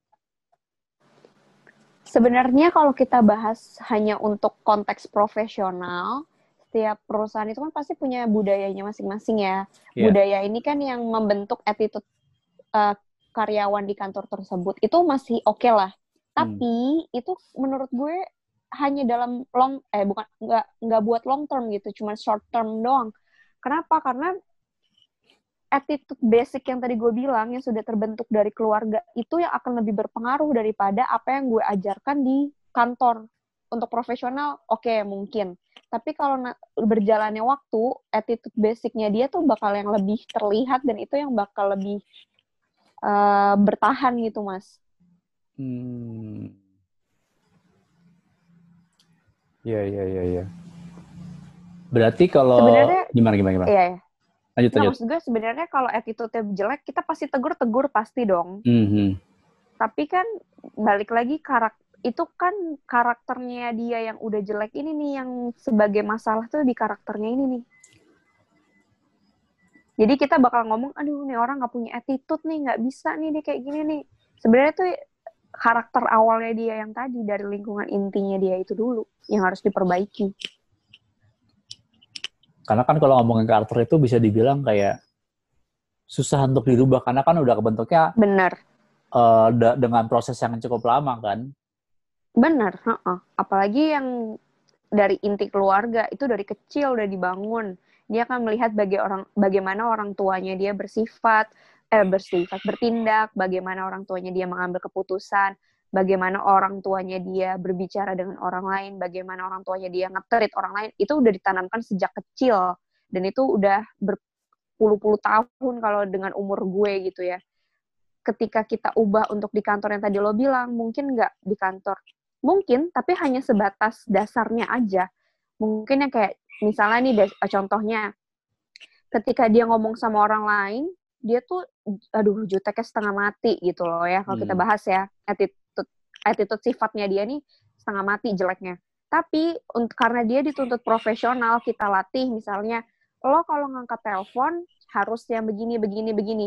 Kalau lo tanya bisa nggak bisa, tapi hanya untuk konteks profesional yaitu angkat telepon. Yeah. Tapi nanti ketika dia berhubungan dengan orang lain, dia akan kembali ke basicnya dia yang awal dengan caranya dia yang awal itu yang yang men, misalnya menurut lo nggak bagus ya itu yang akan dia lakukan gitu jadi karena emang udah pattern jadi juga mau di mau dirubah juga pertama susah banget walaupun bisa juga kayak hanya di permukaan aja gitu ya Iya, jadinya kayak robot tau nggak lo, lo di setting.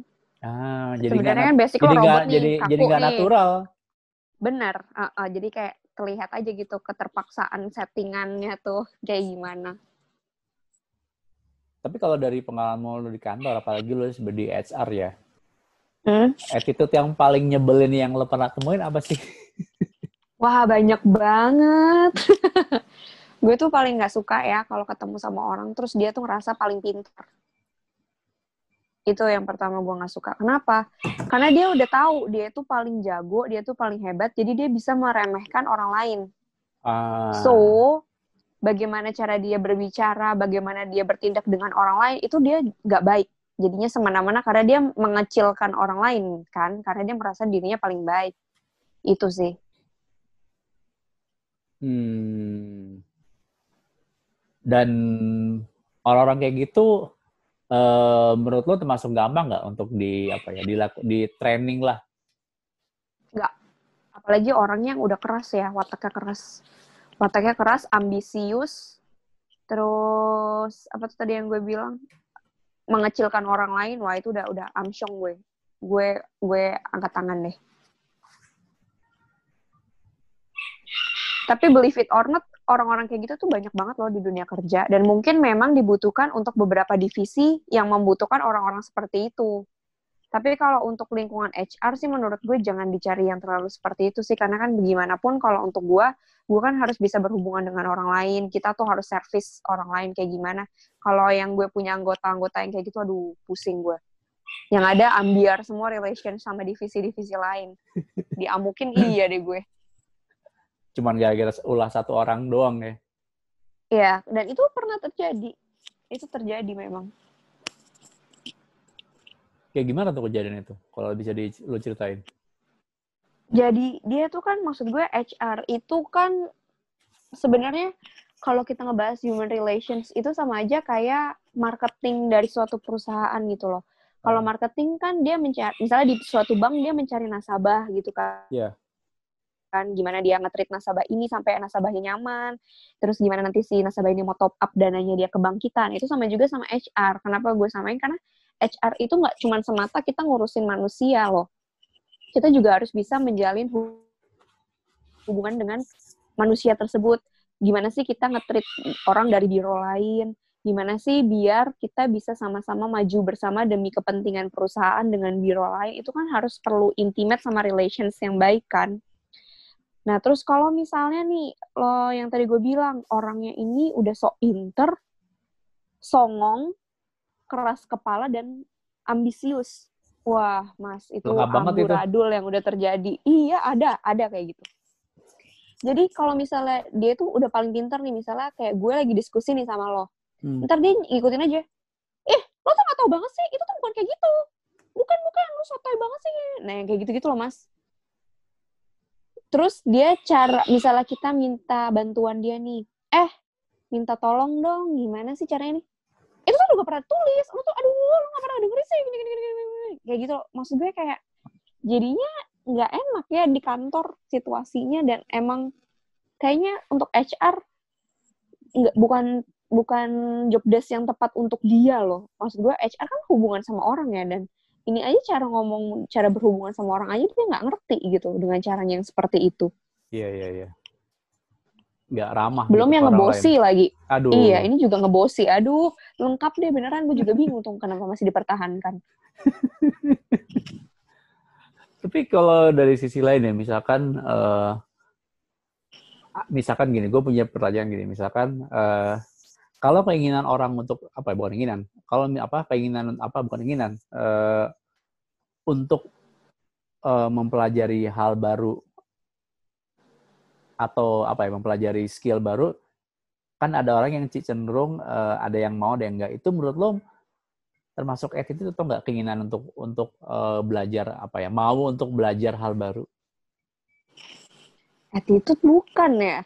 Waduh. karena gini karena gini gue tuh ada ada ada ada real case nih jadi gue di tempat kantor Mm-mm. gue yang dulu gue pernah ngobrol sama ya bisa dibilang kayak oh, pemiliknya lah gitu yang bosku juga dia bilang gue tuh kalau semileris ya gue mendingan rekrut anak SMA dibanding anak S1 kenapa karena anak SMK itu mereka tuh eh, ya bisa dibilang ya dengan dengan mereka kompetensi pas-pasan ketika mereka disuruh disuruh belajar hal baru mereka tuh mau beda dengan S1 yang merasa gue udah S1 IPK gue tinggi harusnya gue bisa gue tuh eh, apa namanya eh, gue tuh udah udah udah tahu gue mau apa dan dia tuh merasa kayak udah paling pinter apalagi untuk masalah masalah apa ya kayak kalau gaji enggak tapi kayak kayak untuk disuruh hal disuruh mempelajari hal baru yang di luar kemampu- di luar ini dia tuh kayak agak susah gitu loh. Mm, ngerti ngerti. Kalau gue sih, gue gak ngerti ya itu termasuk attitude apa enggak. Tapi kalau gue sih, gue bakal cari orang yang memang dia ingin berkembang. Berkembang bukan hanya dalam proses untuk menjadi pintar, tapi berkembang juga dalam hal untuk sosialnya ya. Hmm. Bagaimana dia eh, berhubungan dengan orang lain dan lain sebagainya. Bagaimana cara pola pikirnya dia, dia berkembang apa enggak dan bagaimana dia mau untuk menerima pekerjaan apa pun itu. Karena kan yang namanya di dunia, kalau di divisi gue, itu nggak ada yang namanya kerjaan. Misalnya kayak gue HR nih. Terus kerjaan gue cuman ngurusin orang-orang cabang doang. Enggak, ntar bos gue tuh suka-suka gue. Kadang gue jadi content creator, kadang gue jadi kameramen, kadang gue jadi video editor, Hmm. kadang gue bisa jadi presenter, atau kadang gue jadi MC. Suka-suka bos gue aja yang ngasih gue tugas gitu loh. Nah, kalau gue sih bakal cari orang yang kayak gitu ya, ada kemauan untuk berkembang dalam hal apa pun itu. Dan tapi kemampuan berkembang ini juga diikuti oleh kemampuan untuk menerima, menerima sebagai masukan, menerima Feedback. kalau sometimes pekerjaan yang nggak terlalu baik. Karena orang yang mau berkembang tapi tidak disertai dengan kemampuan untuk menerima itu juga kita agak sulit. Yang baik lagi kalau udah batu ya, Hmm. udah ambisius tuh kadang susah untuk dikasih masukan tuh. Dikritik Karena aja dia susah ngerasa ya. dirinya paling bagus gitu. Iya di sampai dikritik aja susah kan. Mm-mm. Bener. Kalau itu sih gue ngeliatnya lebih ke karakteristik orang ya. Hmm. Kalau balik lagi ke karakter nih, berarti kita ngomonginnya karakter terus ya berasa Karena kan- karena- udah paling jago deh. Enggak, karakter itu kan apa ya kayak sesu yang itu yang yang apa ya yang menentukan jalan hidup lo nggak sih? Kalau menurut gue sih kayak gitu loh. Iya. Sebenarnya kalau untuk terkait karakter kita juga harus sadar sih lingkungan so- kita itu manusia yang hidup di lingkungan sosial. Hmm. Nah, kira-kira nih kalau kita berhadapan sama orang, kita tuh pengennya seperti apa sih orang yang eh so- kita tuh pengennya dihadapkan eh, dengan orang yang seperti apa. Itu kan bisa jadi jadi apa ya? Jadi kaca juga buat diri kita. Oh, kalau misalnya kita kayak gitu tuh ternyata nyebelin ya. Kalau orang kayak gitu tuh ternyata nyebelin ya, berarti gue nggak nextnya nggak boleh kayak gitu. Jadi emang harus ada yang tadi gue bilang, ada apa ya? Untuk menerima gitu loh kritikan, masukan, dan kita juga harus sadar diri itu penting sih menurut gue di mana pun dalam kehidupan sosial maupun di dunia pekerjaan. Hmm. Tapi kalau ngomongin karakter atau lebih ke attitude lah ya, eh, lu pernah nggak sih Mhm. kayak nemu-nemu entah ya mungkin di kantor lo ya yang dia bisa dibilang kayak fresh grade, oke lah secara secara akademik dia bagus, pinter, Mm-mm. tapi secara attitude sebaliknya. Ada sih, tapi nggak fresh grade sih malah. Hmm. Dia udah punya, maksud gue udah pro hire. Udah yang emang udah punya pengalaman kerja sebelumnya gitu. Iya gitu. Tapi ya sebenarnya kayaknya dia attitude jelek ya karena memang karakternya balik lagi ya mungkin dari entah kalau karakter orang itu kan terbentuk dari berbagai faktor ya mas ya gue nggak Iya. ngerti entah dia lingkungan sosial atau lingkungan keluarganya Keluarga, dia. aha. Nah, gitu. Tapi kan kalau kita basic itu kan dari lingkungan keluarga kan. Mungkin dari kecil emang nggak diajarin bagaimana cara berkomunikasi yang layak dengan orang lain. Itu kan balik lagi ke attitude ya. Jadinya ketika dia berkomunikasi tuh nggak nyenengin, ngebosi gitu. Padahal dia baru, baru di divisi itu. Tapi karena dia pro hire, tapi sekarang sih kalau kalau gue pribadi ya, gue tuh pasti menggali menggali basic nih orang deh. Kenapa sih kok dia bisa kayak gitu sifatnya? Gue akan menggali detail, gue akan mempelajari dia dengan seksama, gue akan menganalisa nih orang nih kenapa ya kok bisa seperti itu. Nah, satu hal yang gue tahu ternyata memang dia itu tabiat bukan tabiat, sikapnya tuh karakternya tuh seperti itu, Mas. Cara dia berbicara dengan siapa pun tuh seperti itu. Setelah gue kenali lebih lanjut, berarti kan emang bukan dia sengaja ngebosi kan karena emang Iya. sifatnya dia basicnya tuh memang ngebosi gitu Itulah Hmm. gue kami kami coba untuk berkomunikasi. Sebenarnya bukan gue, tapi ada teman gue yang lebih kalau ngomong tuh lebih enak daripada gue. Kalau gue kan orangnya to the point ya. Kalau teman Iya. gue ini lebih enak. Cuman gue bantu teman gue ini juga berkomunikasi sama orang tersebut. Gue jelasin sistem kerja di kita di tim kita itu seperti apa. Nah, kamu tuh harus bisa seperti apa. Terus kal- dampak negatifnya ketika kamu nggak bisa seperti itu, kira-kira akan seperti apa? Itu gue kasih ke dia, biar dia juga bisa mikir. Nah, so far, sejak insiden itu, dia udah berusaha lebih baik sih sekarang. Cara berkomunikasi udah lebih baik. Dia bisa menggunakan kata tolong, mau minta tolong, sorry ganggu. Sebelumnya nggak. Sebelumnya nggak kayak gitu. Padahal itu sepele ya sebenarnya. Sepele, sepele banget. Tapi itu mempunyai dampak yang besar. Apalagi kayak lo anak baru, lo langsung nyuruh orang gitu kayak, eh ini ya, itu kan nggak enak ya. Lu siapa ya? Kalau misalnya, iya, maksud gue nggak enak gitu. Kecuali lo kayak yang tadi gue bilang ada kata tolong, sorry ganggu, itu kayak, Hmm. "Eh, Mas Hari, sorry nih ganggu, bisa minta tolong nggak ya kirimin aku eh, draft apa? Itu kan lebih Hmm. enak ya. Apalagi kita kan komunikasi sekarang udah ada yang namanya WhatsApp dan media online yang lebih dengan kata-kata gitu. Kalau dulu kan zaman dulu mungkin pakai telepon ya. Iya. Jadi suara nada dan cara cara lafalnya itu lebih enak di bisa kita lebih dengar langsung jadi kita ngerti nih oh maksud itu ini. Kalau Hmm. kata-kata kan kita yang mikir sendiri, ini maksudnya ngomongnya gimana sih? Kok songong sih kan gitu. Nggak Hmm. nggak ada nadanya jadi suka salah persepsi. Makanya kita informasikan ke yang bersangkutan, coba deh lo belajar kalau di sini tuh seperti ini. Itu sih.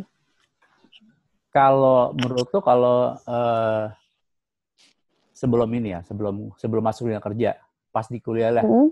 kalau seorang kandidat itu misalkan eh, dia ikut entah ikut kegiatan kampus, entah itu dia ikut organisasi, itu ini nggak sih kayak bisa dibilang kayak eh, bisa membentuk attitude yang baik buat dia yang nantinya bisa berpengaruh ke dunia kerja. Hmm, kalau itu sih sebenarnya yang tadi gue bilang didasari faktor berarti itu faktor lingkungan ya karena Iya. kan dia konteksnya udah kuliah bisa maksud gue tapi bisa bisa negatif bisa positif karena Hmm. nih yang nggak banyak orang tahu ya kalau gue kan dulu kuliah itu masuk organisasi juga Hmm. jadi perbedaan organisasi di kuliah dengan organisasi yang ada di kantor itu sangat berbeda Iya. kalau di kuliah lo kan dituntut untuk kritis dan aktif menyampaikan aspirasi gitu ya Iya. dengan ya karena memang lo mahasiswa lo dituntut untuk kritis gitu. Tapi beda di perusahaan. Kenapa? Kalau di perusahaan ini tuh udah ada birokrasinya tuh udah berbeda dengan birokrasi yang ada di kuliahan. Iya. Terus di sini tuh semuanya tuh ada level-levelnya. Jadi cara lo berbicara dengan yang levelnya sama, cara lo berbicara dengan level yang di bawah lo, dan cara lo berbicara dengan level atas lo itu udah berbeda komunikasinya dalam menyampaikan pendapat. Kalau di di kuliah kan kayak lo ngasih masukan ke misalnya ke warek gitu pak nggak bisa gitu dong pak kami sebagai mahasiswa itu masih maksudnya kayak oke kita menganggap mereka masih berlatih untuk kritis gitu kan Hmm. tapi diharapkan dengan kata-kata yang eh, sopan gitu tapi kalau untuk dunia kerja nggak bisa lo langsung menyampaikan aspirasi lo individu gitu lo harus belajar dulu gimana sih budaya di eh, di kantor lo kira-kira nih dengan asumsi eh bukan kira-kira dengan masukan lo seperti ini akan berpengaruh apa nih untuk tim kita? Apakah dari manajemen mempunyai pemahaman uh, yang sama dengan uh, masukan lo itu? Jadi lebih apa ya kalau di kantor tuh lebih mateng gitu, pemikirannya tuh harus lebih mateng karena banyak hal yang harus dipikirkan, nggak cuma ngasih uh, suatu masukan doang, tapi kira-kira apakah masukan ini bisa terrealisasi, dampak positifnya gimana kira-kira? Kalau bisa terwujud atau dampak negatifnya? Plan E, plan B itu perlu kalau untuk dunia kerja. Kayak gitu sih. Jadi harus lebih matang aja pengambilan sikap dan keputusannya. Tapi kalau dari pengalaman lo itu nggak sih kalau lo ketika lo ikut organisasi kayak bisa membentuk lo untuk mem- apa bisa membentuk lo em, membentuk attitude yang baik untuk ke depannya bisa nggak sih kalau lo dengan ikut organisasi? Kalau dari pengalaman lo ya? Kalau gue, kalau gue belajar attitude sih sebenarnya nggak dari organisasi ya. Kalau di organisasi itu gue bagaimana gue belajar untuk berkomunikasi dengan Hmm. uh, tim gue, dengan uh, apa namanya uh, aduh aku uh, anggota anggota organisasi gue itu iya gue belajar gimana sih cara gue mengumak me, mengemukakan pendapat. Gimana sih cara gue harus menyampaikan aspirasi gue agar mereka tapi dengan bahasa yang tepat. Nah itu Yeah. itu gue belajar di situ. Tapi kalau untuk attitude enggak sih. Gue nggak belajar di organisasi itu. Hmm, gue belajar nggak maksudnya sorry. Gue nggak belajar di kalau gue ya gue nggak tahu orang lain. Tapi kalau attitude gue lebih belajar dari keluarga gue oh, jadi kayak nggak begitu berdampak banget ya sebenarnya ya. benar tapi kalau berdampak untuk kerjaan iya berdampak karena gue akan lebih kritis Hmm. dan gue sudah belajar di mana gue berkembang di suatu organisasi gitu bagaimana gue ngejalin rela- relasi dengan Iya. dekan bagaimana gue ngejalin relasi dengan dosen terus gimana gue menyampaikan aspirasi gue gimana gue mem- mempersuasif anggota gue biar setuju dengan uh, saran gue itu gue belajar di situ tapi untuk attitude gue nggak banyak belajar di organisasi sih Hmm. Tapi kalau lagi kalau ngejalin link iya jalin apa? link, iya apa? Mm-mm. Kalau apa membina hubungan baik ya atau menjaga networking itu ya. Yes untuk memperluas networking iya di organisasi kampus Nah, kalau balik lagi ke attitude dan kerja, gue ada 8 poin ya. Ada 8 poin yang bisa dibilang kayak mungkin kayak contoh eh, penerapan attitude di, di, di dunia kerja. Nah, gue nggak tahu nih, lo eh, setuju atau nggak dengan ke 8 poin ini ya? Mm-mm. Pertama itu menghargai waktu. Mm-mm. Kedua, menge- menerima kritik. yes Ketiga, menghormati rekan kerja. Mm-mm. Terus berkomitmen dengan terhadap pekerjaan. Mm-mm. Bersikap sopan. Mm-mm. Jangan bergosip. Mm-mm. Jangan membawa urusan pribadi ke kantor. Mm-mm. Terus yang terakhir, memperhatikan penampilan. Mm-mm. Nah, lo Iya, itu itu satu kelengkapan ya itu delapan poin itu memang memang memang eh, diperlukan attitude yang baik banget kan? Yes. Apalagi yang cara mengatur waktu dan berdedikasi Berkomitmen dari pekerjaan yang tanggung jawab. Itu itu sangat utama. Oh berarti itu kaitannya sama ini ya, gimana lo bisa memanage waktu kan? Ketika lo dikasih benar. dikasih lo dikasih pekerjaan, terus lo di- dikasih deadline selesai misalkan dalam tiga hari. Nah berarti kan lo mikir gimana caranya dalam tiga hari lo bisa selesai gitu kan? benar. Karena yang udah-udah terjadi nih kebanyakan orang itu nggak bisa yang namanya manajemen waktu. Hmm. kenapa gue bisa bilang kayak gitu? Kalau bukannya gue nggak mengunggulkan diri gue nggak. Tapi kan cara orang untuk menghandle waktu masing-masing dalam pekerjaan itu berbeda. Kalau gue tipikalnya kalau ada kerjaan gue bakal datang pagi ke kantor dan gue bakal ngerjain itu kerjaan. Jadi nanti gue kan masuk jam setengah sembilan nih. Ya. balik jam setengah enam kalau nggak lembur. Hmm. jam setengah enam jadi gue akan kerja kalau kerjaan gue banyak gue bakal mulai dari jam jadi gue datang di kantor gue jam setengah delapan itu gue sarapan gue udah rapih jam setengah sembilan teng bahkan sebelumnya gue udah cek cek email gue langsung nge, eh, jam setengah sembilan teng intinya gue udah fokus ke kerjaan gue jadi nanti jam-jam 3, jam 4 itu kerjaan gue udah selesai. Gitu gue udah gak ada beban pekerjaan lagi karena gue udah tahu gue nggak mau lembur gue mau pulang tenggo jadi gue jam segitu harus udah selesai tapi ternyata nggak semua orang itu bisa menerapkan sistem yang sama kebanyakan itu mereka datang jam setengah sembilan mereka siap-siap dulu mereka sarapan mereka cek handphone cek email dan lain-lain habis itu mereka langsung mulai cek-cek dokumen jam 9 nanti mereka baru kerja after lunch tuh mereka baru kerja Buset nggak efisien Terus banget nanti, itu.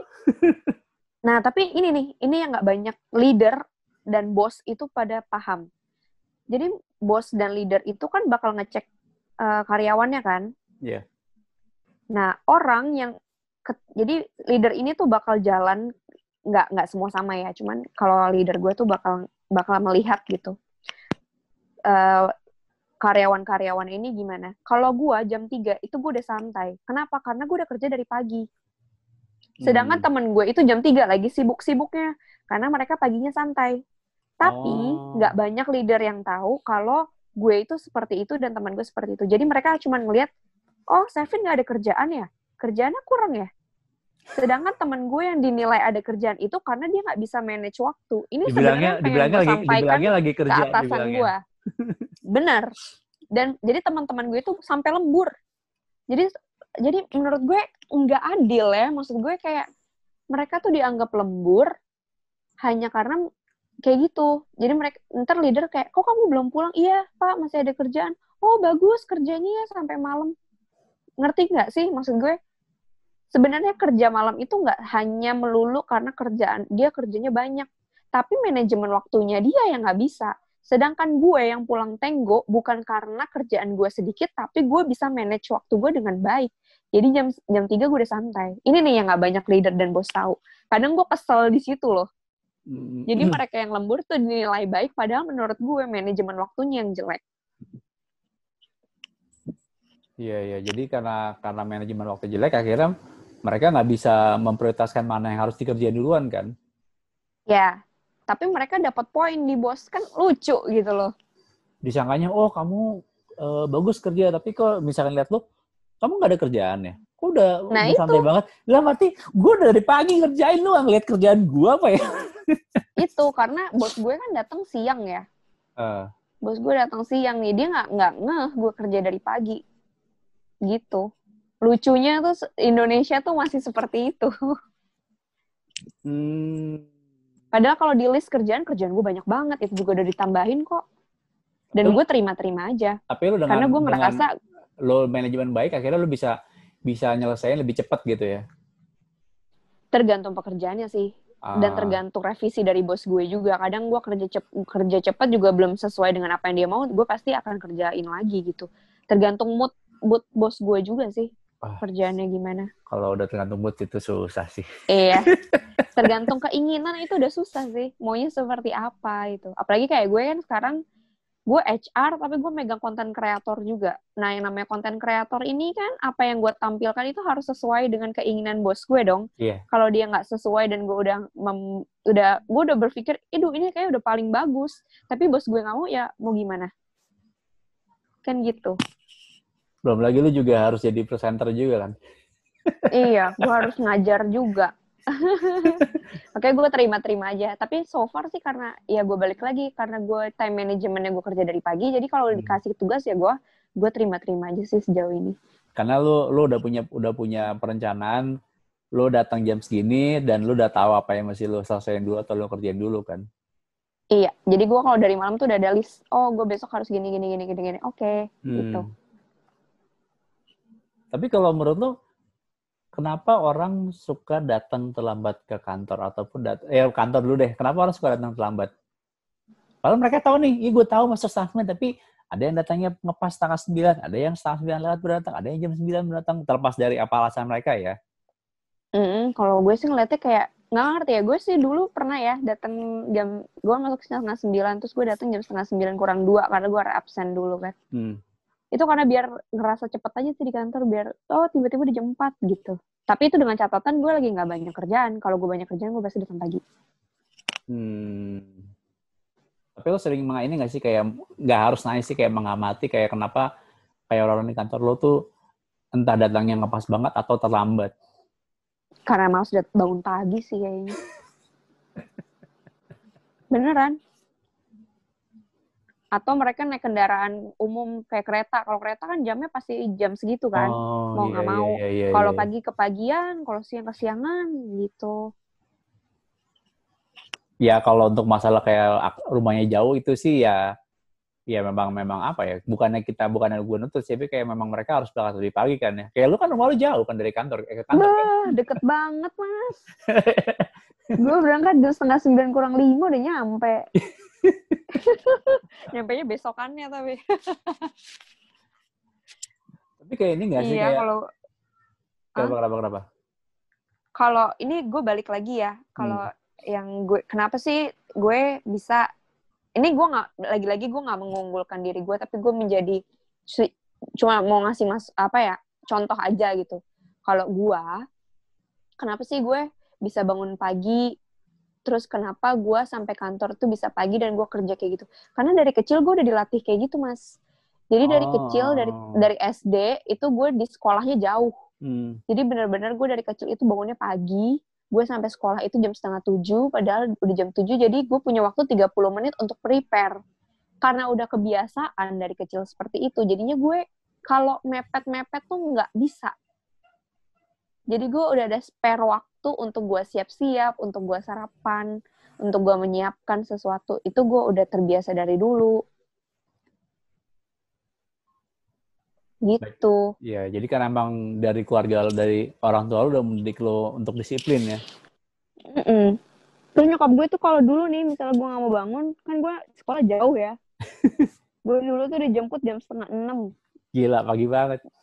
Mm-mm, dijemput jam setengah enam.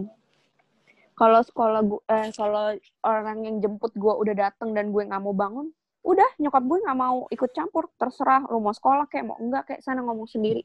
Jadi emang benar-benar di dituntut eh apa ya kayak dilatih untuk disiplin dari kecil Dan, dan harus, kalau misalnya apa? lo nggak menuruti lo Ah. tanggung sendiri resikonya kayak gitu. jadi lo terima konsekuensi kalau lo kesiangan bangunnya gitu ya. Iya, jadi jadi nyokap gue ngasih pelajaran real gitu. Nah, sekarang kamu udah tahu kan, belajar tadi kamu eh belajar dari kesalahan kamu tadi kamu telat bangun, dampaknya apa?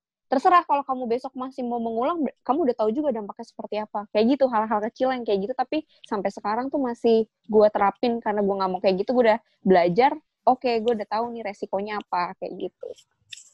Hmm, berarti memang memang apa ya? Memang keluarga tuh kayak apa ya? Kayak faktor penting yang membentuk attitude tuh ketika lo di kehidupan sosial dan kehidupan profesional ya. Mm-mm, bener. Dan it- menurut gue ya, orang tua itu punya peranan yang sangat amat sulit. Karena mereka itu menjadi panutan pertama dari sang anak gitu. Iya, gimana cara mereka berkomunikasi, gimana cara mereka bertindak, gimana mereka kalau marah, gimana mereka memberi, eh, menunjukkan perasaan sayang kepada anak. Itu itu sulit. Itu yang pasti anak bakal tiru. Kadang gue juga mikir, kok bisa ya ada orang cuek setengah mampus, galaknya kayak gitu Iya. ternyata di keluarganya pun begitu penerapannya mereka nggak ada tuh yang namanya mama sayang kamu Iya, iya. mama kangen nggak ada yang kayak gitu jadi dia kayak bat apa ya kayak robot gitu mati rasa gitu cuek ya karena di keluarganya seperti itu Mungkin kalau misalkan di pekerjaan cuek eh sam, apa kadang-kadang tuh kita masih bisa terima, tapi kalau udah urusan pekerjaan kayak lu jangan cuek dong, lu apa kayak lu peduli kayak lu bantuin gue kayak atau apa kayak gitu kan ya. yes. Karena kalau di kerjaan kita udah nggak nggak mandang individual sih kita udah as a team. Jadi emang harus ada kerjasama yang baik dan profesional itu jatuhnya. Karena lo dibayar kan? Iya, iya, iya. kecuali lo yang bayar ya. Tapi lu gimana di di lu di apa di divisi lo eh, apa ya dengan dengan ada beberapa orang dengan attitude yang berbeda-beda gitu. Itu gimana lo cara cara apa ya? Mungkin cara entah menghandle atau mungkin cara eh, adaptasinya kayak gitu. Kalau gue karena gue basicnya komunikasi, jadi hal pertama yang pasti akan gue omongin sih ke dia. Gue komunikasiin masalah lo di mana. Terus karena gue orangnya suka ngebaca yang tentang karakteristik orang-orang, gue Hmm. suka nganalisa orang. Jadi setelah gue komunikasikan, gue cari tahu tentang dia kayak gimana. Sampai gue kenal banget nih orang, jadinya gue kalau misalnya nanti misalnya dia akan kumat gitu ya, gue nggak Hmm. akan masukin hati dan nggak akan gue pikirin karena gue udah tahu ya elah, ya udah gue kasihan sama dia ternyata dia kayak gitu, ternyata dia di keluarganya digituin, makanya dia bisa bereaksi seperti ini, jadi nggak akan gue masukin hati. Itu Hmm. paling gue tegor, ah, lu jangan kayak gitu dong.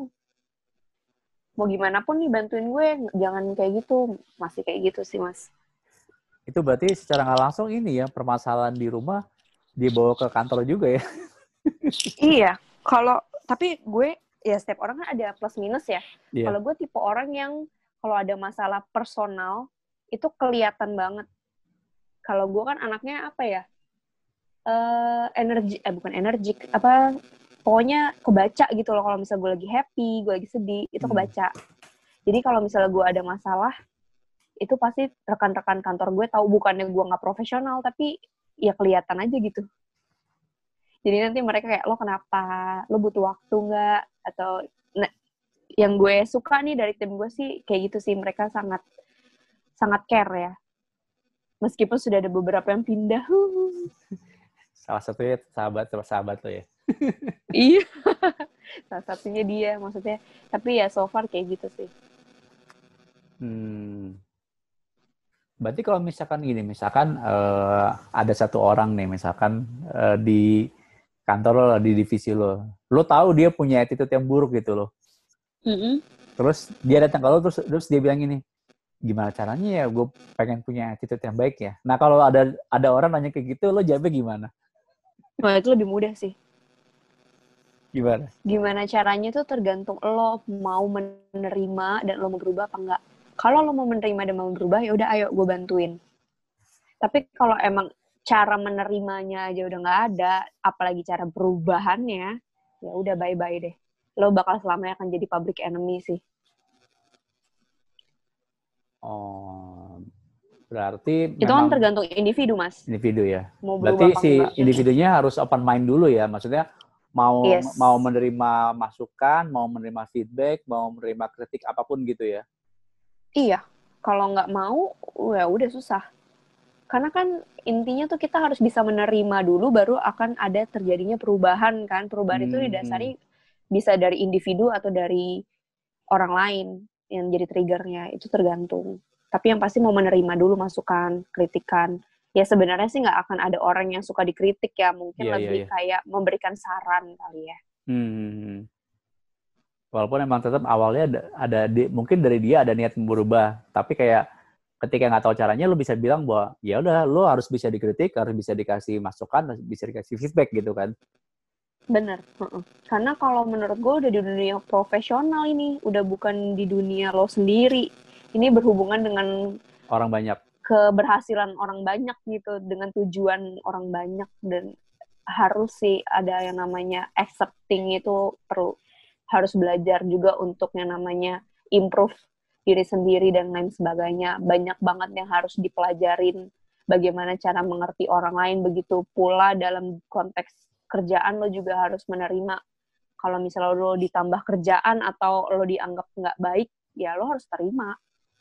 Tapi bukan berarti lo langsung down ya enggak. Hmm. Lo harus lebih upgrade dong, upgrade skill lo atau upgrade pengetahuan lo biar lo bisa lebih baik lagi kan gitu berarti ini juga termasuk juga kayak mau berkompromi dengan kondisi apa ya dengan situasi tim dan mau berkompromi dengan uh, orang-orang di sekeliling dia gitu ya.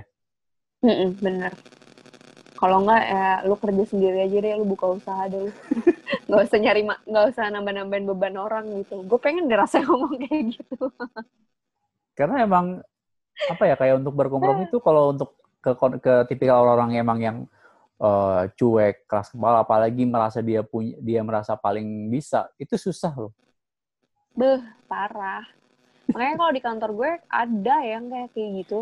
Tapi jadinya karena ya itu mas dia nggak ada yang namanya accepting, hmm. dia nggak ada yang namanya sadar diri dan nggak ada yang namanya perubahan dan sudah bertahun-tahun jadi public enemy. Jadi kita semua sudah tahu sifatnya seperti apa. Jadi ya udah nobody scare gitu.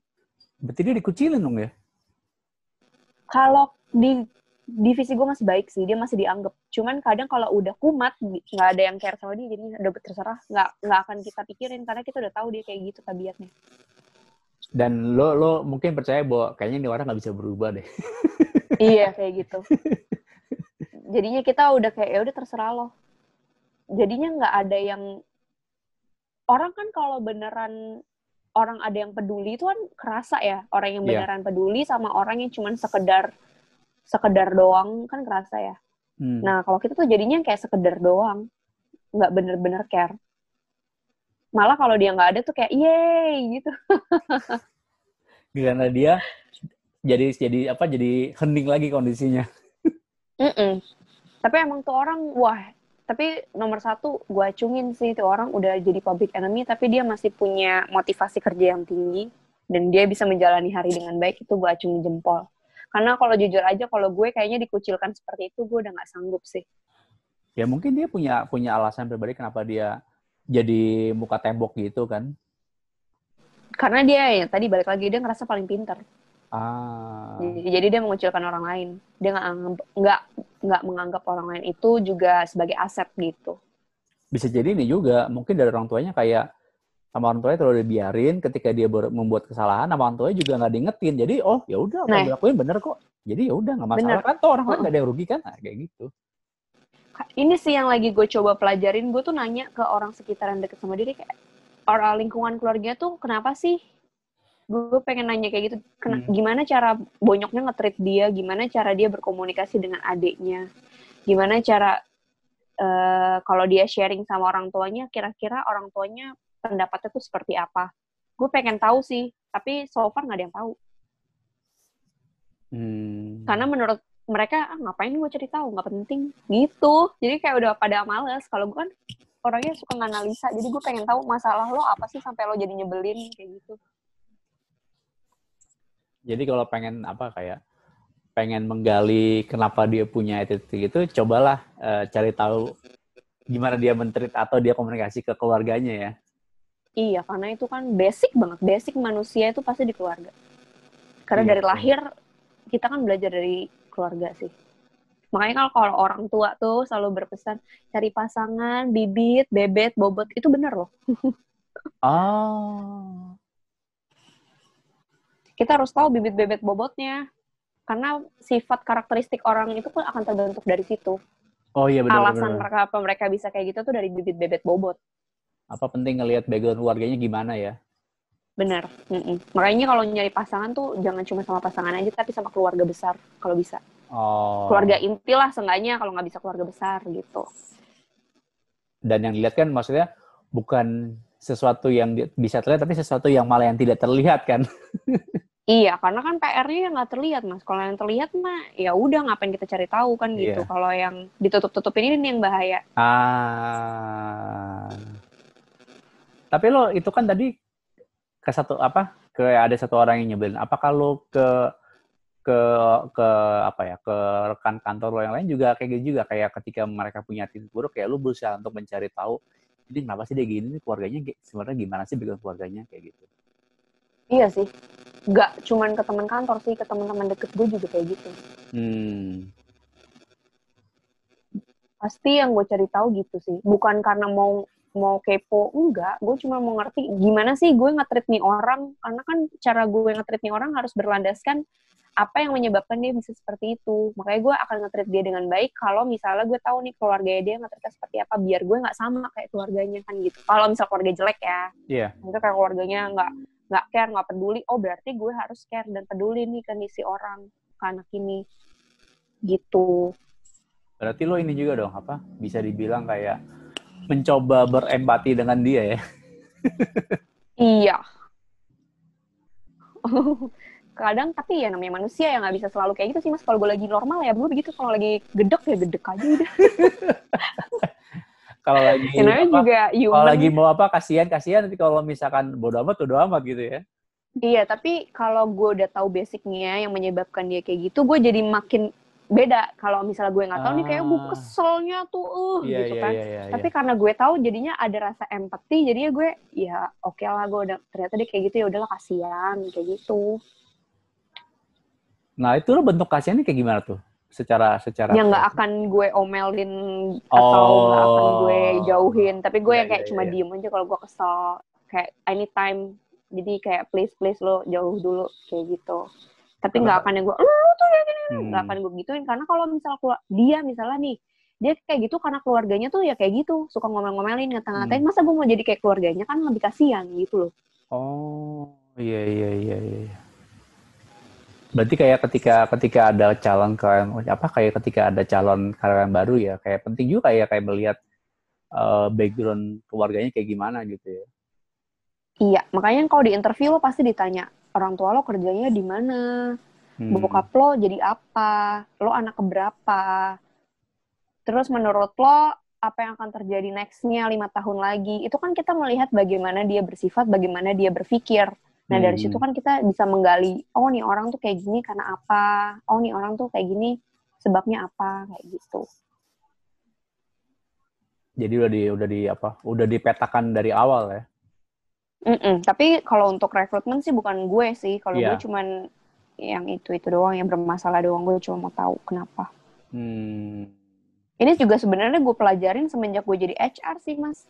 gara-gara gue HR gue jadi tuntutan ini ya, tuntutan pekerjaan ya. kepo. Mm-mm. Sebelumnya gue bodo amat, tapi karena gu- nggak sih sebenarnya bukan HR juga, karena gue belajar juga untuk hubungan gue dengan pasangan gue, hubungan gue dengan keluarga. Jadinya gue mencari tahu lebih gimana sih namanya interaksi antar manusia, terus gimana sih namanya mental orang itu terbentuk, gimana sih cara sifat dan karakteristik orang terbentuk. Dan bokap gue tuh sering banget kalau misalnya kita pulang kerja kita discuss tentang hal-hal yang kayak gitu. Oh, kalau ma- kalau menghadapi orang yang seperti ini lo tuh harus kayak gimana? Kalau menghadapi orang kayak gini tuh faktor-faktor penyebabnya tuh apa? Itu bokap gue sering banget ngebahas. Jadinya gue makin aware dengan hal-hal yang seperti itu. Ngebahasnya sambil mabar ya. Sambil nyetir macet Oh, kirain sambil ini sambil, sambil makan bareng. enggak jarang gue selalu makan di rumah menghargai nyokap asik Iya sih. padahal gue nggak pernah makan karena udah capek gue tidur biasanya Lu ngomong habis itu lu meralat omongan lu gitu. iya BTW thank you ya, Sevin udah mau Iya. foto dan ngobrol. Iya, kalau misalnya nanti ada kritik dan saran, silakan lo disampaikan karena ini kan based on pengalaman dan pemikiran gue. Siapa tahu ada yang ngedengerin podcast lo, terus lo kasih masukan. Sebenarnya tuh bukan itu, mas. Nggak apa-apa, gue terbuka. Gue sangat open dengan itu. Karena nggak ada benar yang salah, yang ada adalah eh, pendapat aja. Jadi masih Iya. bisa masih bisa diperdebatkan, masih kalau ternyata punya pendapat lain ya ya udah nggak masalah kan. Betul sekali. You know, man. You know, man. You know, man.